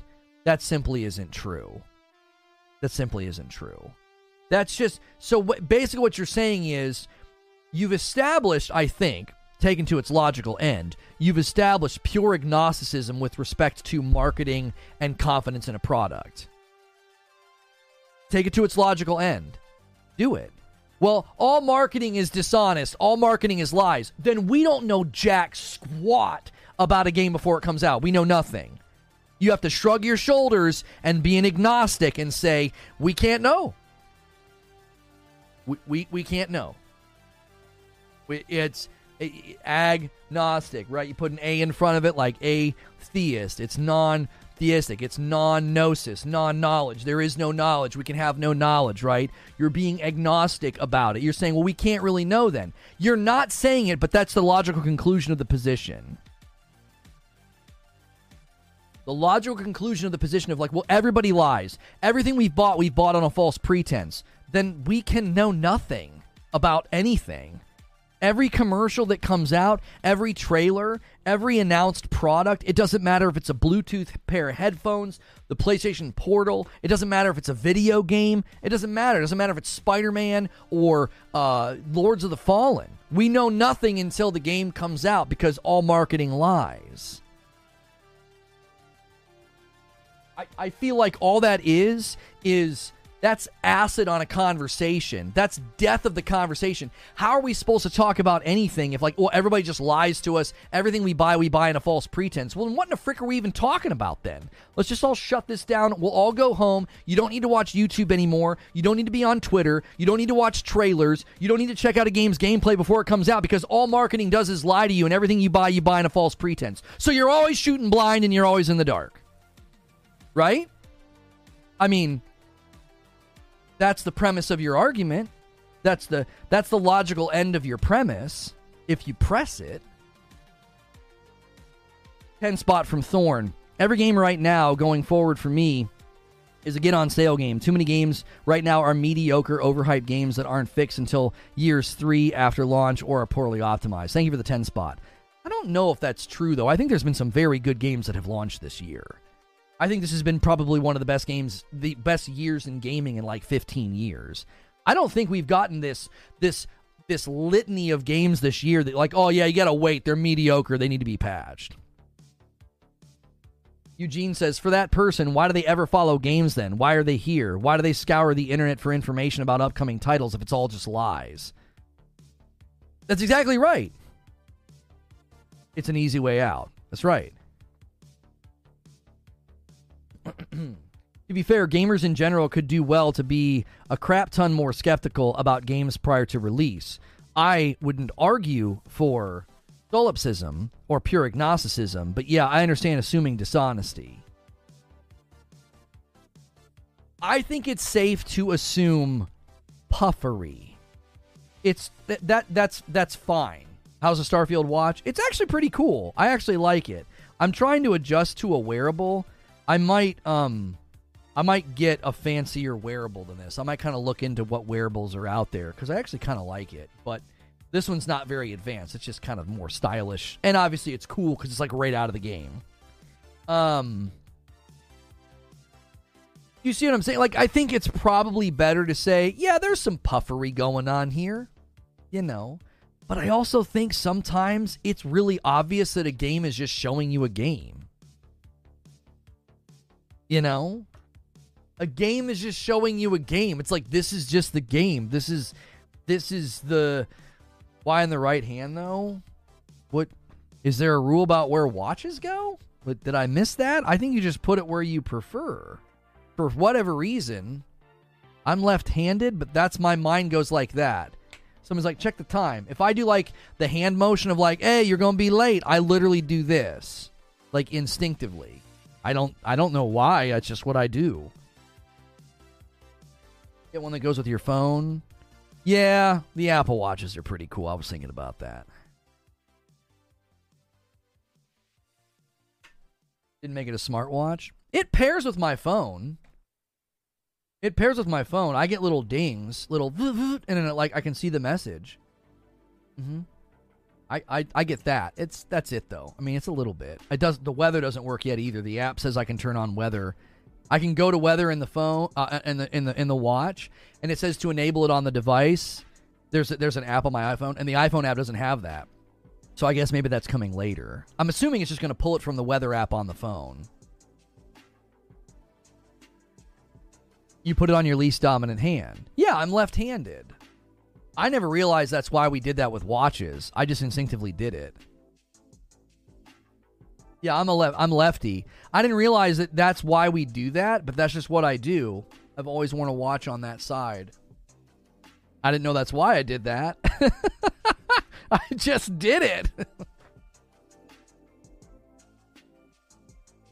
um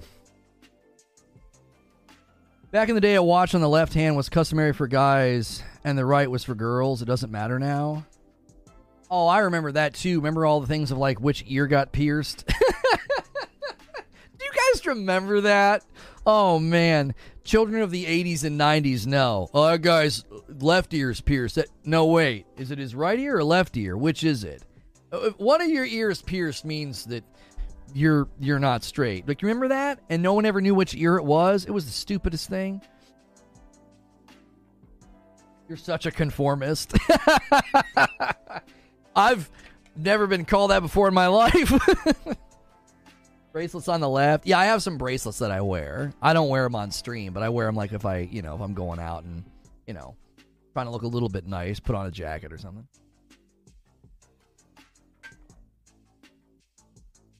On your non-dominant arm because it's easier to put on. Oh, maybe that's why I just did it instinctively. Yeah, because I didn't even think about it. That's just where I put it. I tried it on my left and didn't like it. Yeah. If you had both ears, yeah, both ears, you're done. that was a real that was a real shock to the system when you'd go to like see some awesome hardcore band, you know, like and then they're just they're pierced to heck and back, and you're like, I don't know what to think anymore. Exactly. Everybody disagreed about which ear. It was like such a Seinfeld episode. You'd always be like, hey, that guy got his ear pierced. It's in his left ear. Doesn't that mean? No, I thought it was your right ear. Are you sure? No, no, no, no, no. Steve told me it's left ear. Yeah, I know, but but Dave told me it's right ear. I mean, do you guys know? Does anybody know? Frick, just go ask him. hey, buddy. Hey, hold up. like chasing down a guy, you know? Like, I got to ask you about your ear piercing. It's easier to put on, it stays out of the way. Oh, right. Like if you're writing. Yeah, I could see that. Yeah, yeah, yeah.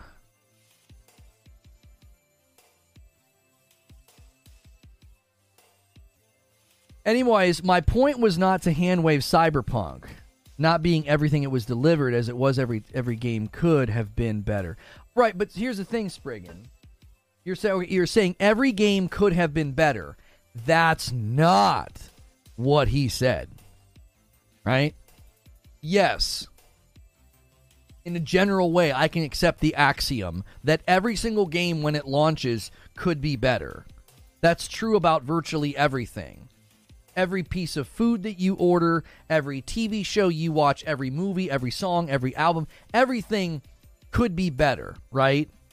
We we could get into like we could get into like hierarchy and Thomas Aquinas and what that means, but we're not going to. But in general, right, we readily admit on this on on the scale and hierarchy of of perfection and miserable failure that nothing achieves perfection, okay?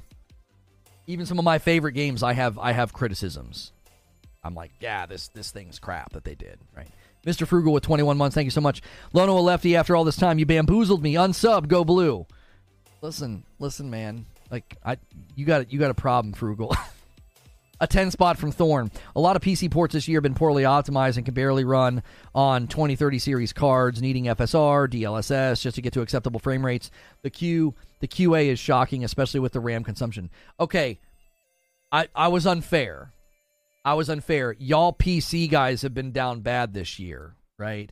And if you're like really obnoxious PC master race, then suck it. Nobody likes you. But if you just like to play on PC, then I'm sorry. I feel bad for you. The people that are obnoxious PC master races and they, they make fun of everybody and call them peasants, I, I love that you've had a miserable year. I think it's deserved. But to everybody else, I feel really bad for you, right? but I accept that, but I don't think you're saying anything, Spriggan. You're like, well, every game could be better at launch.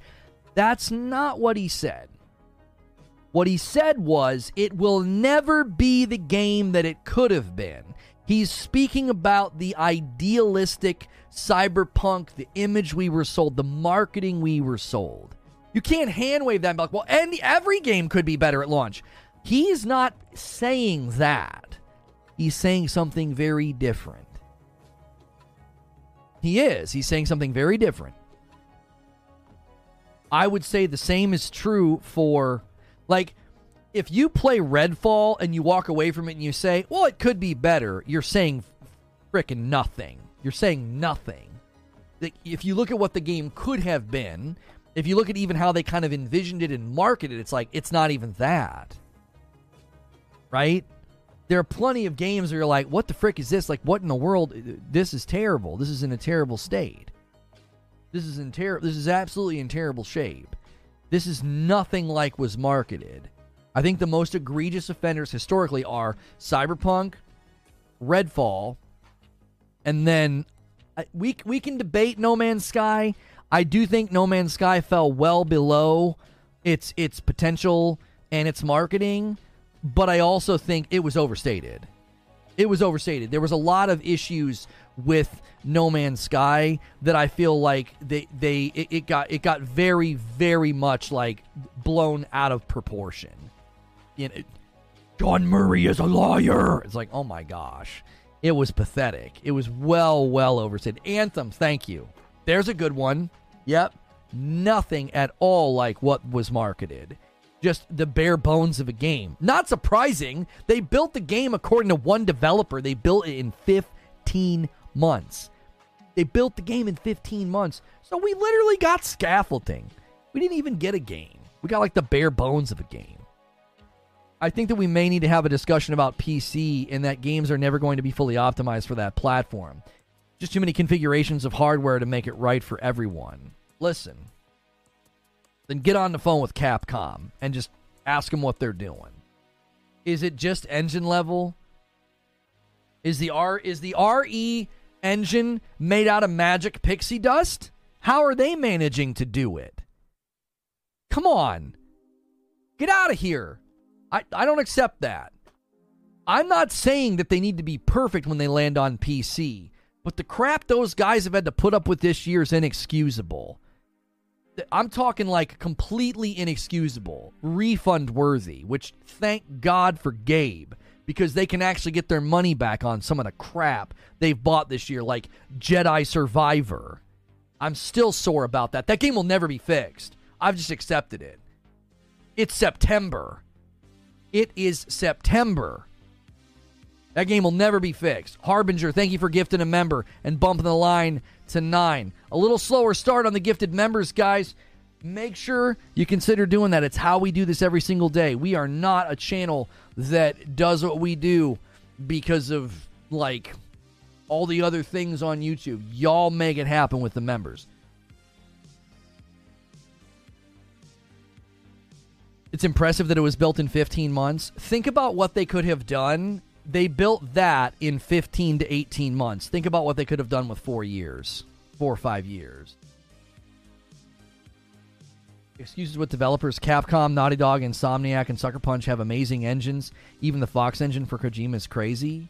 I mean, we do have to admit that the Nixxes port of Ratchet and Clank has been amazing. The Days Gone port is good. God of War is good. Death Stranding is good, right? Death Stranding's in the Decima engine, right? Um, Horizon Zero Dawn was rough and they fixed it. Most of those were issues with they built the game around 30 FPS, and once you raised it up to 60, it messed with stuff. That wasn't like necessarily a bad port. It was an actual internal thing in the game that had issues above 60, and then they ended up fixing a lot of those issues. But in general, there are plenty of games that have brought games to PC no problem. Now, The Last of Us port was rushed, and Iron Galaxy did it, so what the frick? But the Returnal port was very, very good. So I, I think people need to remember you can't just be like, yeah, well, it's all the different configurations and all the different PCs. Sure, I think that's always going to be a challenge in bringing games to PC, but there are companies that are doing just fine. Spider-Man and Miles run just fine on on PC. Scale and scope for the most part. When we're talking Capcom, we're talking about games that were originally made for significantly weaker hardware, then remade in the new RE engine. What about all the other games I just listed? Spider-Man remastered on PC is like one of the prettiest games you can play on PC. It's so be- it's beautiful, well, super super well ported. Cyberpunk should have launched 2023 2024 complete with a fully interactive world. I don't know if they could have done that, Amos. I don't know what their financial situation was like at that point. Could they have could they have literally said we're going to delay the game for 3 more years? I don't know if they could have gotten away with that financially. That would have been amazing. Can you imagine that announcement? Can you imagine? Hey, uh we're delaying for three years. like, and we're canceling old gen, you know? RE7 and RE8 were remade games. Devil May Cry was a remade game. Thank you, Eugene. Didn't they spend three to four years planning Anthem? Yeah. Mm-hmm. Yes. The variety in PC hardware makes it hard to predict how well it will run uh, and you can't get less than 5% of optimizing you get on console, but it's overblown. Same instruction, same API across PCs. It should have worked on Anthem and Andromeda separately, the full team, both times separate. Both games would have been better received with delays. I think you're probably correct. The problem with Anthem was you had you had years of lost productivity. Instead of building the game, they were sitting around in pre-production acting like a bunch of idiots. Like, acting like a bunch of absolute idiots. Like, what are y'all doing? The leadership leadership at BioWare failed that game. It failed. If they failed that game immensely. Immensely. Day is the 4th. We're going to go at noon with that premiere. I'm gonna need the members, uh, the members thumbnail creature. The last five percent of optimizing you can get on PC, maybe ten percent. Yeah, I I will. I don't have any issue with saying it's a little bit more complicated to bring games to PC, right? I that that's not what happened with Cyberpunk.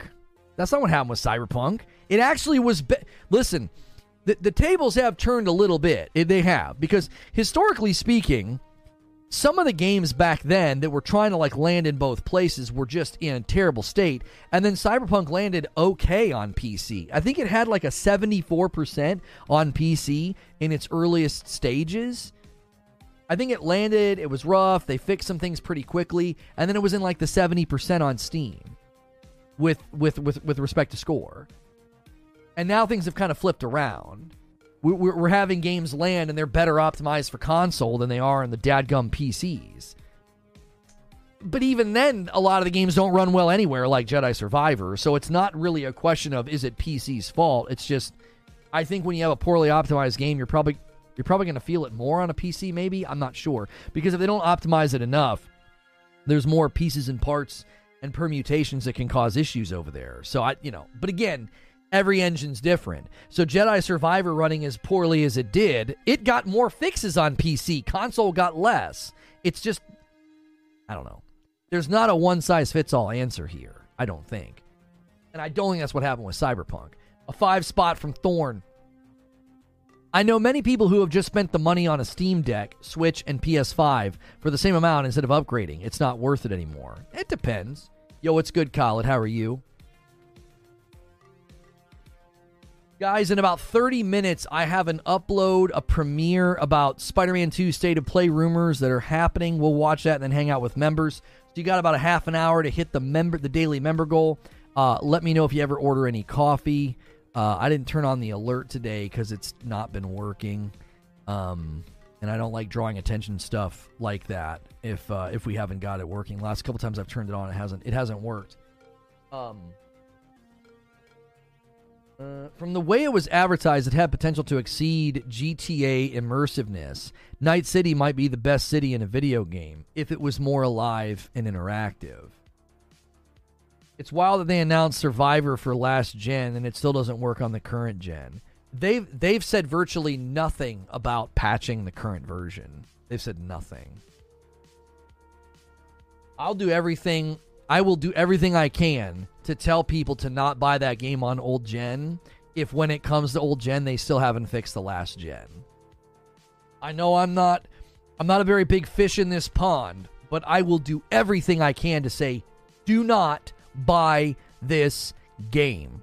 They haven't fixed a single of the major performance issues on console on next gen. You are buying a piece of trash. Do not buy it. They have they have absolutely ripped off the consumers and you don't you should not give them another cent until they decide to actually fix until they decide to actually fix what they sold us. I agree. No City in a game looks better than Night City. I, I here's the problem about I think that concept in general, right? Creating like a really beautiful city and then being like, but it's but it's kind of empty or whatever, right? I I don't care how beautiful the game is. We've talked about this recently. Like I don't need every single game to be mind-blowingly photorealistic. I think sometimes it even comes down to art style. Like just give me really good art style. I don't care about this stuff. I just don't. I do I do I do not care about whether or not you're it looks pretty. I need the game to be enjoyable. It needs to have a flow. It needs to have purpose. I think a great example is Elden Ring.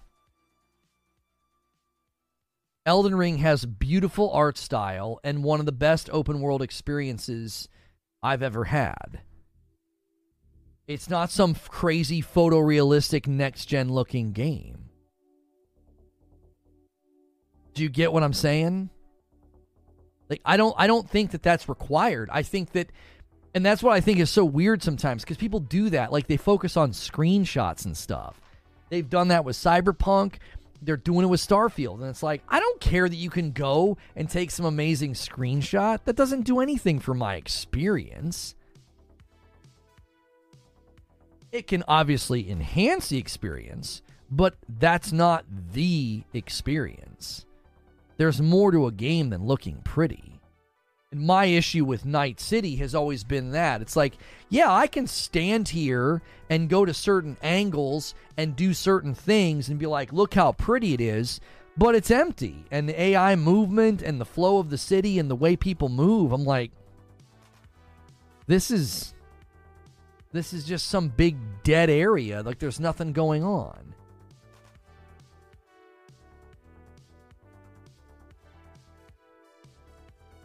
Ratchet and Clank is Pixel Game is a good example. I'm not sure what you're saying, Emissary. It helps a little, but for the most part, it needs to look good in motion. Yes. Yes. That's something we've talked about recently. Cyberpunk City isn't empty, and also it has a super enhanced form of ray tracing mode that almost no other game in existence has. Yeah, but does that matter if the NPCs all. I, I just think, I don't know. It just all looks lifeless to me. It looks clunky and lifeless. It doesn't look like some living living city. I don't know. I don't think my expectations are, are, are, are out of line either. Keep going back to high end PC and mainstream PC are different animals, but in general, you aren't wrong. Running things on an Ultra on PC is getting impossible. Don't you think that that's a strange thing that's happening? What? Like who are you who are you doing that for? Who are you doing that for? Who is all the ultra settings for? What I think about the marketing versus the gameplay in Starfield? I don't think it's as egregious as Cyberpunk. I think if you go back and look at Cyberpunk's marketing, versus what we got, I think it's the most egregious example of just really, really misleading marketing. I think Starfield's up there though. I don't think we got anything near close to what was marketed. It's very it's, it's just it's a very very different game both in both in graphics and experience and what the game prioritizes and and and what the gameplay loop consists of. I think Cyberpunk's probably the worst offender. I think Anthem was really, really bad. No Man's Sky was pretty bad with respect to marketing versus what came out. Um, you know, th- th- this and this is the issue. I think. I I don't think there's a score we can give. Okay, well, Cyberpunk was like a, a nine. It was really bad. When with like eh, we're trying to grade the intensity here, right? How bad was the misleading marketing? Like, how egregious was it? I don't think it's an easy, I don't think that's an easy conversation. I think it's like, well, you got to go back, you got to look at every single trailer, you got to look at every single gameplay snippet, and you got to have to put it up against what you could do in Cyberpunk when it came out. And you got to do the same thing with, you know, with No Man's Sky and with Anthem. And Starfield had no marketing. It was mainly Bethesda fanboys calling it Fallout in space. it had no marketing. What? It had more gameplay than probably any other game I've ever covered. It had a 20 minute showcase last year and a 45 minute direct this year. I, there was more available gameplay of that game than virtually any other game I've ever covered. Like, I don't even think Elden. I think Elden Ring probably came close. I think there was roughly 20 to 30 minutes of gameplay of Elden Ring before it came out. You could watch significant portions of Elden Ring. And and that one was obviously very close to the to the finished product. Cuz you were literally just watching people's, you know, uncut raw gameplay. They would just drop in and have them, you know, running around and doing stuff. Cyberpunk had a ton of of marketing. Yeah, they had an Imagine Dragon song, but no marketing. Like, what are you talking about? That's that's that's a ridiculous claim. I think the dif- I think the difficulty is is that every game starts their marketing and handles their marketing differently. I'm glad we're kind of leaving this era where they're like, we're making a game. And we're like, sweet, when's it coming out? And they're like, I don't know, seven years maybe? And you're like, what? Like, we need to leave that behind. We absolutely need we absolutely need to leave that behind. It doesn't do it doesn't do anybody any good for you to be like, ta-da! Doesn't this look awesome? And you're like, yeah, man, that's sweet. When can I play it? And they're like, we have no idea. This isn't even a vertical slice. It's just rendered simulated footage. what? What's going on here, right? I think the farther we get away from that, I think the less we'll have to have these conversations. Armored Core 6 has been a, ma- a marketing masterclass, in my opinion. Yeah, Armored Core 6 was like a super short marketing window. It's done really, really well commercially. It's reviewing really, really well. It's FromSoftware's second biggest launch. And they marketed it for like what? Six months, maybe? Zubair says, You have to pick two out of three here. Relatively cheap hardware, cutting edge visuals, high native resolutions. If you want cutting edge visuals at 4K 120, you're building a $3,000 PC. You want console or mainstream PC prices at native resolution, your game better look like Hades or Hi Fi Rush. You want console or mainstream PC prices, and you want cutting edge visuals, you're going to need software cheats like upscaling and frame generation. Most people can't pay $1,000 for a console, and players seem to want the cutting edge visuals, so the hardware is struggling to keep up. I don't. Yeah, I don't disagree that the hardware is certainly going to continue to struggle to keep up, but I also think there's an there's an oddity. Um, there's there's definitely an oddity with respect to they build games and there's not even hardware that can run it.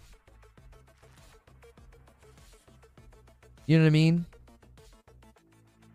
Like to me, it's like, what? How does that happen?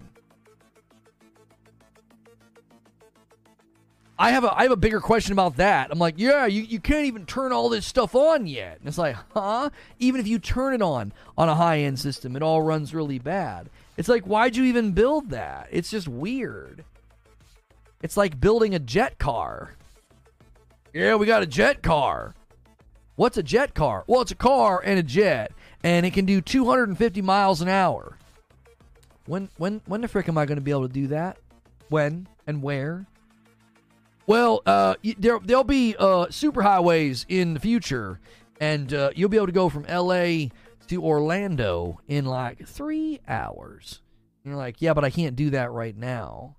We've got this game. You can turn on Ultra. You can turn on this. You can turn on that. And you're like, there's not a PC in existence that can run that well. Who the frick did you build that for? What did you what are you doing? Why did you do that? It doesn't make any sense.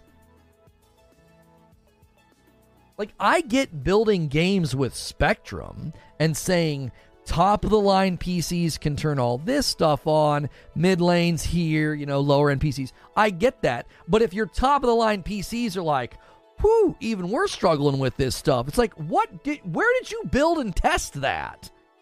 Do you, you have a magical PC somewhere? Where, where'd you build it? You don't even even a really strong rig is struggling with some of these things. It doesn't make any sense. I think it's an accident of history. Sometimes the software is ahead, sometimes the hardware is ahead. You can run Counter Strike at like 500 FPS on a 4090, but people want eye candy. Called laying the groundwork for new tech.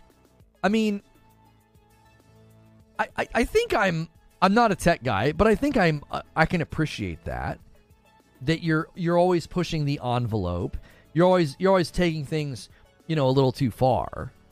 4090s and appropriate level CPUs are struggling to run the full suite of UE5 games at 4K 60.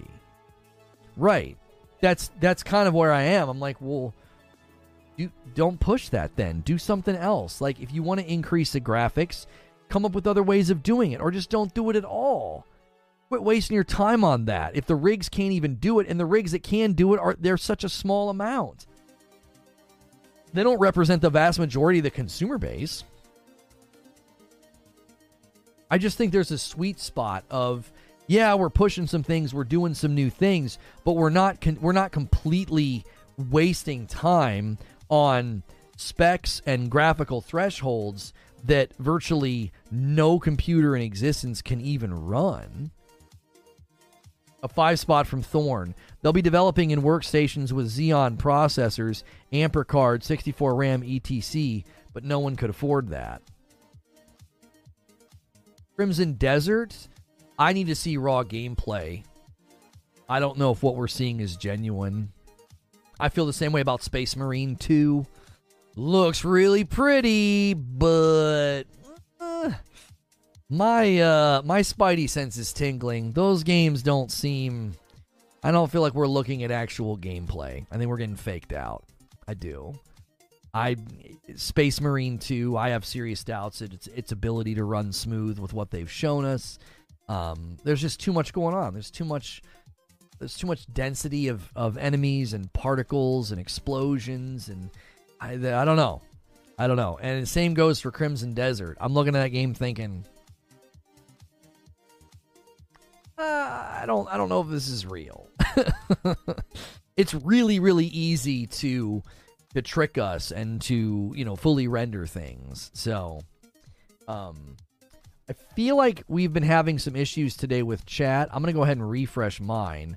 Uh, also, we're going to be going over to this premiere in about 24 minutes. So if you guys want to make sure we hit this member goal, we have not missed it in it's been almost an entire year. We started doing this November of last year, so we do need about 15 more members to hit that daily goal. I give 5 every 25 and we are starting out a brand new month with new goals and you will be getting your your rewards this month we will be playing Mortal Kombat uh, 1. I believe next week we can get in with Premium Edition Early Access. We will also be doing the Jar Jar uh, Beat Saber stream. That'll be happening as well.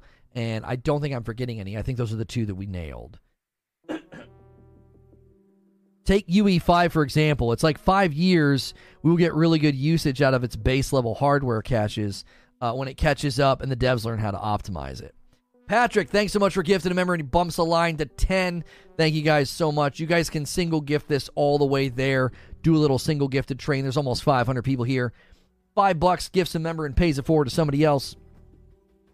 Um, Philip has had time with Space Marine too. He says it's fantastic. I, it's a vertical slice, and didn't he even have questions about performance? I feel like he had questions about performance, and it was even still. I mean, it's a vertical slice, so it's it's always hard to know. Thorn uh, jumps back in as a member plus. Zubair says, "Come on, y'all, we can do a little gifted member train here. Let's hit this daily goal before we have to go to this premiere." It's the holiday. Oh yeah, I, I, I expected a little bit of a lighter turnout today. I actually am very pleased with where it landed. I thought we were going to be quite a bit lower than where we ended up because I thought a lot of my audience goes to work and listens, and a lot of people are not at work today. They're uh, they're propping their feet. You know, they're getting ready to grill out and go to the pool. You know, Space Marine Two is going to be incredible. I hope it is. I hope it is. It's one of those ones where I look at it and I'm like, eh, I don't know if that's real.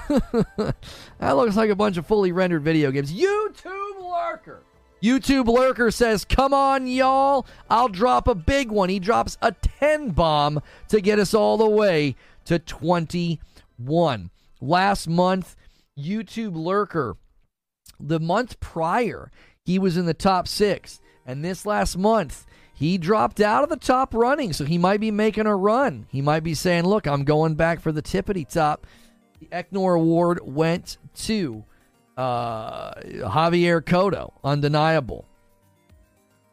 Biggest problem uh, with PC Starfield performance is primary uh, people probably primarily using AMD. Really? Oh, it's raining in Seattle. No grilling today. I mean, it is Seattle after all. Pushing past those visuals and losing frames degrades the visuals you're pushing anyways. Yeah, I don't get the statement. It runs. It's it's the smoothest 30 FPS experience. I'm like, I don't I don't I don't know what that sentence doesn't make sense to me. Smooth and 30 FPS in the same sentence. I'm like, huh? What? What are what are you talking about? looks beautiful when you stand still. it's like, okay. When is it not raining in Seattle? That's right. That's right. you guys you guys have an annual holiday. The one day of the year it doesn't rain. Everybody goes outside and gets sunburnt. oh man. hmm. I don't remember a SkillUp mentioned much about performance. I remember he was absolutely loving the gameplay. I mean, that's encouraging. It is. But it's it's a vertical slice, so it's like we just we never really know, you know, if you're getting the genuine article, you know. We we never know. Anybody here bought the PureDark DLSS mod for Starfield? Mm, yeah, I, I didn't. Um, high fidelity and 30 FPS don't belong in the same sentence either. Yeah, it doesn't. I don't get it. I, do, I don't get what people are doing. I really don't. I also don't understand why everybody's acting like both consoles are doing the same thing. It's like, is this what we're gonna get? We're gonna get a bunch of you know not pretty games running at 30. I'm like, I I don't I don't have that problem over here. I have that problem on this on my Xbox. Like that's like that that's like the new narrative point.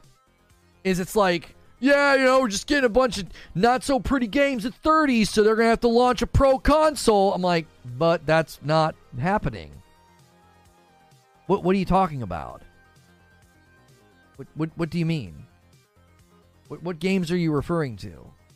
You think that Redfall and Starfield are a sign of the times? I was like when people uh, people did that with Gotham Knights.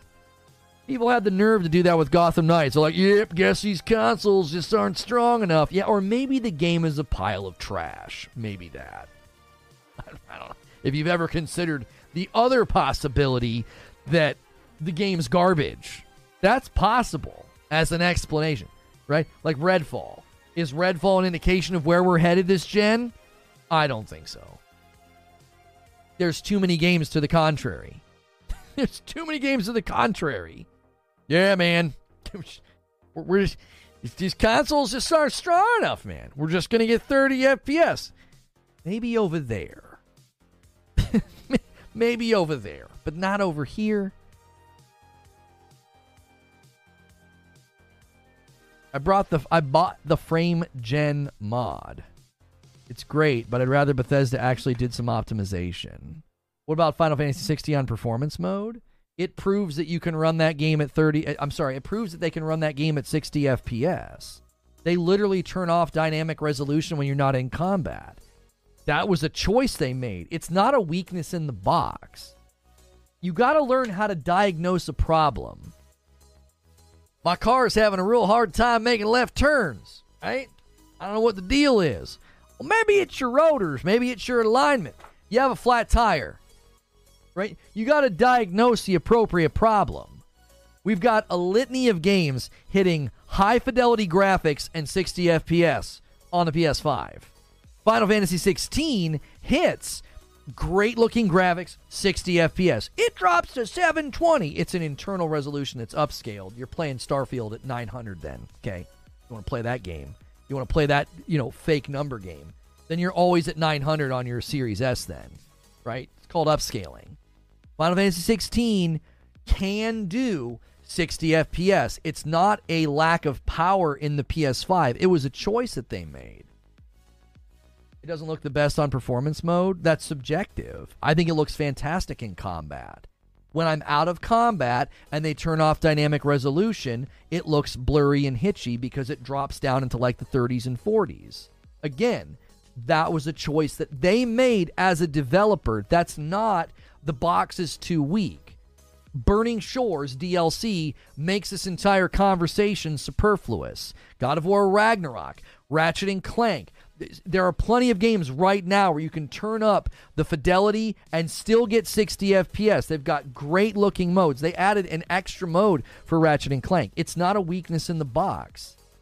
If that's if that's how we come to conclusions, you got to go to one game, one example of a creative decision that the developers made. They're like, "Well, we don't want dynamic resolution during exploration." Oh, okay. They specifically said they made sure it was close to lock 60 FPS in combat, which, if you play the combat in that game, it's showing you just how strong the PS5 is. It looks remarkable. It looks great. Well, it drops to 720. Yes, 30 seconds of a Digital Foundry review that is nothing but praise about how great the game is, and that's you're going to use that as a representation of the product. It's seven. It's a 720 game. It's like yeah. In uh, w- one instance in an icon fight, they they drop the internal resolution to 720 and it's upscaled and it's only noticeable when you're not playing. When I'm playing, I don't notice it. I've gotten in numerous those icon fights and it stays at 60 and it looks awesome. I don't ever notice it. God of War has a 1080 120. Yeah, Modern Warfare had a had a 120 mode. I'm telling you, there's this weird thing that happens. It's like, you know, Redfall and Starfield come out, and even Gotham Knights, and it's like, yeah, these consoles just aren't strong enough. It's like, what are you, what are you talking about? I've got way more games hitting 60 and 120 than than we've ever had before. And the other question I have for people is, Wait, just, weren't you guys just months ago saying that your box had more 120 FPS games than the PS5? What about that? Guess these consoles just aren't strong enough. Well, then why are you flexing on 120? It sounds like you're making mutually exclusive claims. You notice the FPS outside of combat, though.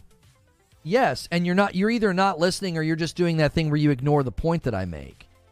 The FPS doesn't stay at 60 outside of combat because they turn off dynamic resolution. That sentence is very easy to understand. That sentence is not indicative of a weakness in the console. It was a choice the developers made. That's also a very easy to understand sentence. Can you understand what I'm saying? If you're going to try to come to the conclusion that these boxes just aren't strong enough, that's not evidence in your argument. There's also plenty of games to the contrary of your argument. You can look at plenty of games on the PS5 hitting 60 FPS no problem. And they got really good looking graphics. It's not like I turn on 60 FPS and I'm suddenly playing some blurry, ugly game. But the internal resolution, if you really want to start cherry picking internal resolution, then look at what the Series S smooth, great performance is doing. It's internally at 900. Do you want to cherry pick internal resolution only when it's convenient, or do you want to do it all of the time? Upscaling technology has gotten really, really good. Who cares if the game's internally 1080 upscaled to 1440? You can't tell most of the time when you're in full motion and full gameplay. There's a great video on this. The guy shows everybody standing still, and he's like, you can see the difference in the crisp, the crispness, right? One's native, one's upscaled. He's like, as soon as you start moving, you can't tell. That's my point. If you're going to try to run that argument of like, well, these consoles just aren't strong enough, there are not enough games to make that argument. You've got really crappy games or really specific decisions that were made, and it's like, that does not substantiate that oh yeah, these boxes are just too weak to do 60.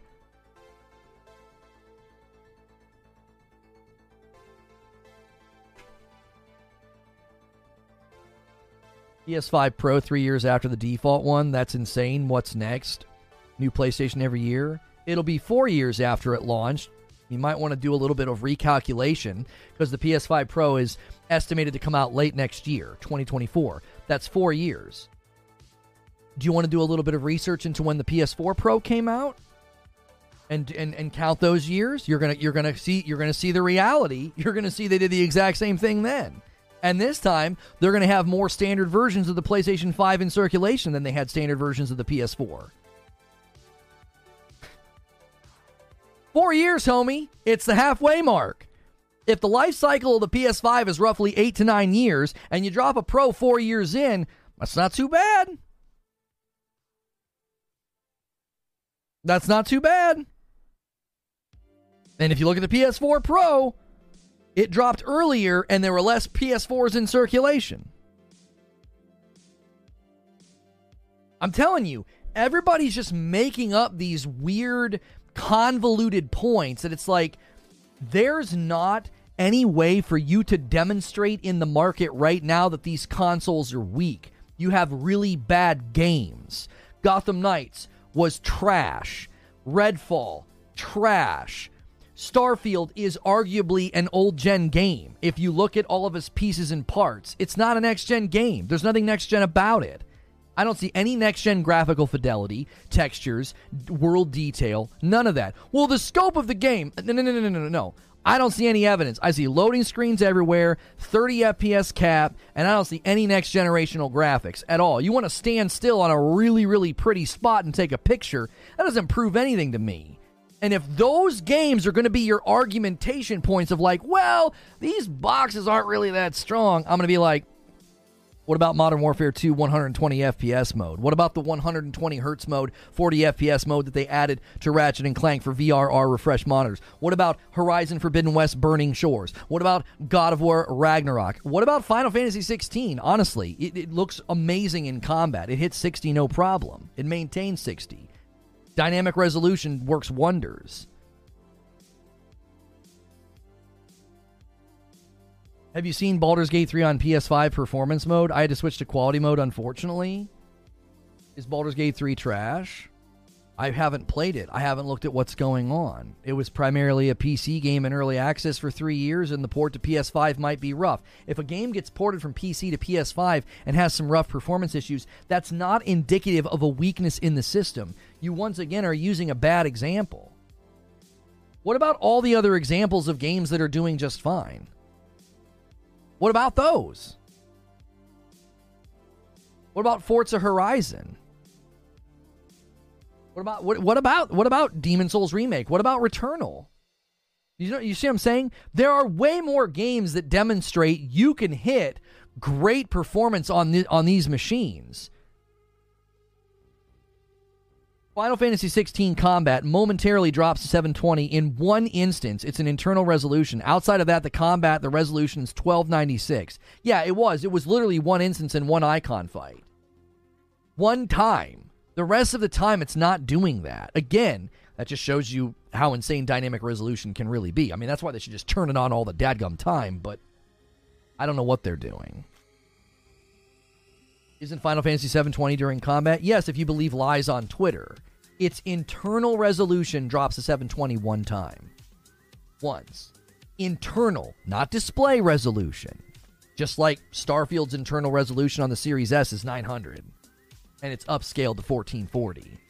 Everybody's doing upscaling technology. You just look at tweets and you see cherry pick stats. 720 is next gen. Eh, see, there you go. Just cherry picking. You're just absolutely cherry picking. Everybody does it. 1080 is not next gen. 1080 internal upscale to 1440 is next gen. Most games are doing that. Internal upscaled to a higher resolution is literally common practice.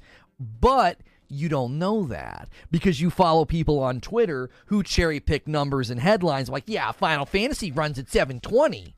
No, they're cherry picking a stat. It's an internal resolution that's upscaled. It's dynamic resolution, meaning it goes up and down depending on the demands of the game. You, don't even notice it, like Eugene's saying. Like you literally have to like screenshot it, freeze it, and like zoom in on one particular part of the screen. That was somebody doing a tech breakdown. You don't notice internal resolution drops. You don't. Rissick with the go ahead goal and the Agent of Chaos bumps us to 26 right here at the buzzer. I wasn't even calling for it. Thank you, Rissick. that would be saying that Final Fantasy 16 runs at 720 is just as dishonest as saying Starfield runs at 7 FPS. It's not it's not true. It's not true. There's like one or two instances in towns where Starfield drops to like a 0 FPS or like a 7 FPS. It's a full game hitch. It's not ha- the game doesn't run at that. It doesn't. How does Final Fantasy look and feel during combat? It looks and feels amazing. You don't even notice what people talk about. You don't even notice it. That's the beauty of dynamic resolution. It's like if everything's in full motion, you don't see it. It's like explosions happening. There's a dragon. There's a there's a giant being that you're fighting as. Come on, it's ridiculous. Why is nobody talking about Armored Core? What do you mean? Why is nobody talking about it? So it still drops during combat. LOL. So you still don't understand what dynamic resolution is. LOL. Do you, do you know what dynamic resolution is, Kyle? Do you understand how it works? I feel like I noticed it when I played. Listen, everybody's experience is subjective. So if you notice it, okay, fine. That's not what we're talking about. We are talking about whether or not you can demonstrate with the games that have come out are these boxes too weak to get 60 FPS? You can't demonstrate that. You can't. Demon's Souls Remake, Returnal, Ratchet and Clank Rift Apart, God of War Ragnarok, Horizon Forbidden West, Horizon Forbidden West Burning Shores. Uh, Modern Warfare 2 has a 120 FPS mode. Final Fantasy 16 holds 60 FPS in combat. All these games show it's like it's the box isn't too weak. Well, but they, they, you don't maintain 60 outside of combat because they turn off dynamic resolution. Is the box too weak? No, because they demonstrate in the combat that with dynamic resolution, it can hit 60 FPS. Yeah, GT7, another game, Gran Turismo 7.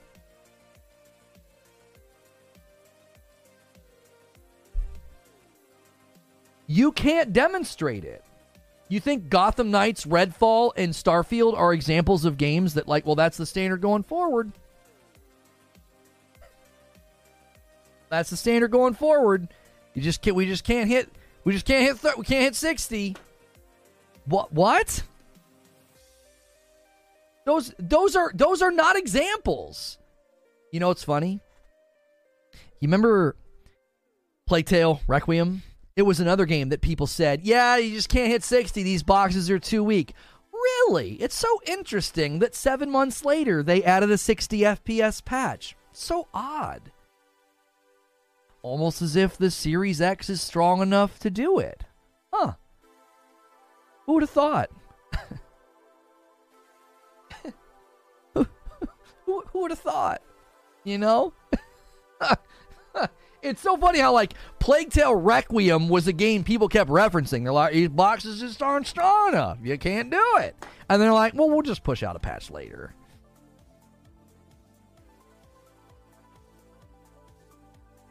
The people running that argument it's not a facts-based argument. You're not you're not you're not deducing that.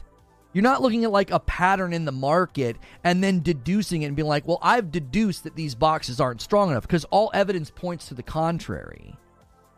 They had to reduce a lot of stuff to achieve that. Okay. And that's what performance modes do. That's that's that's what you get when you do to you know the 120 mode in modern warfare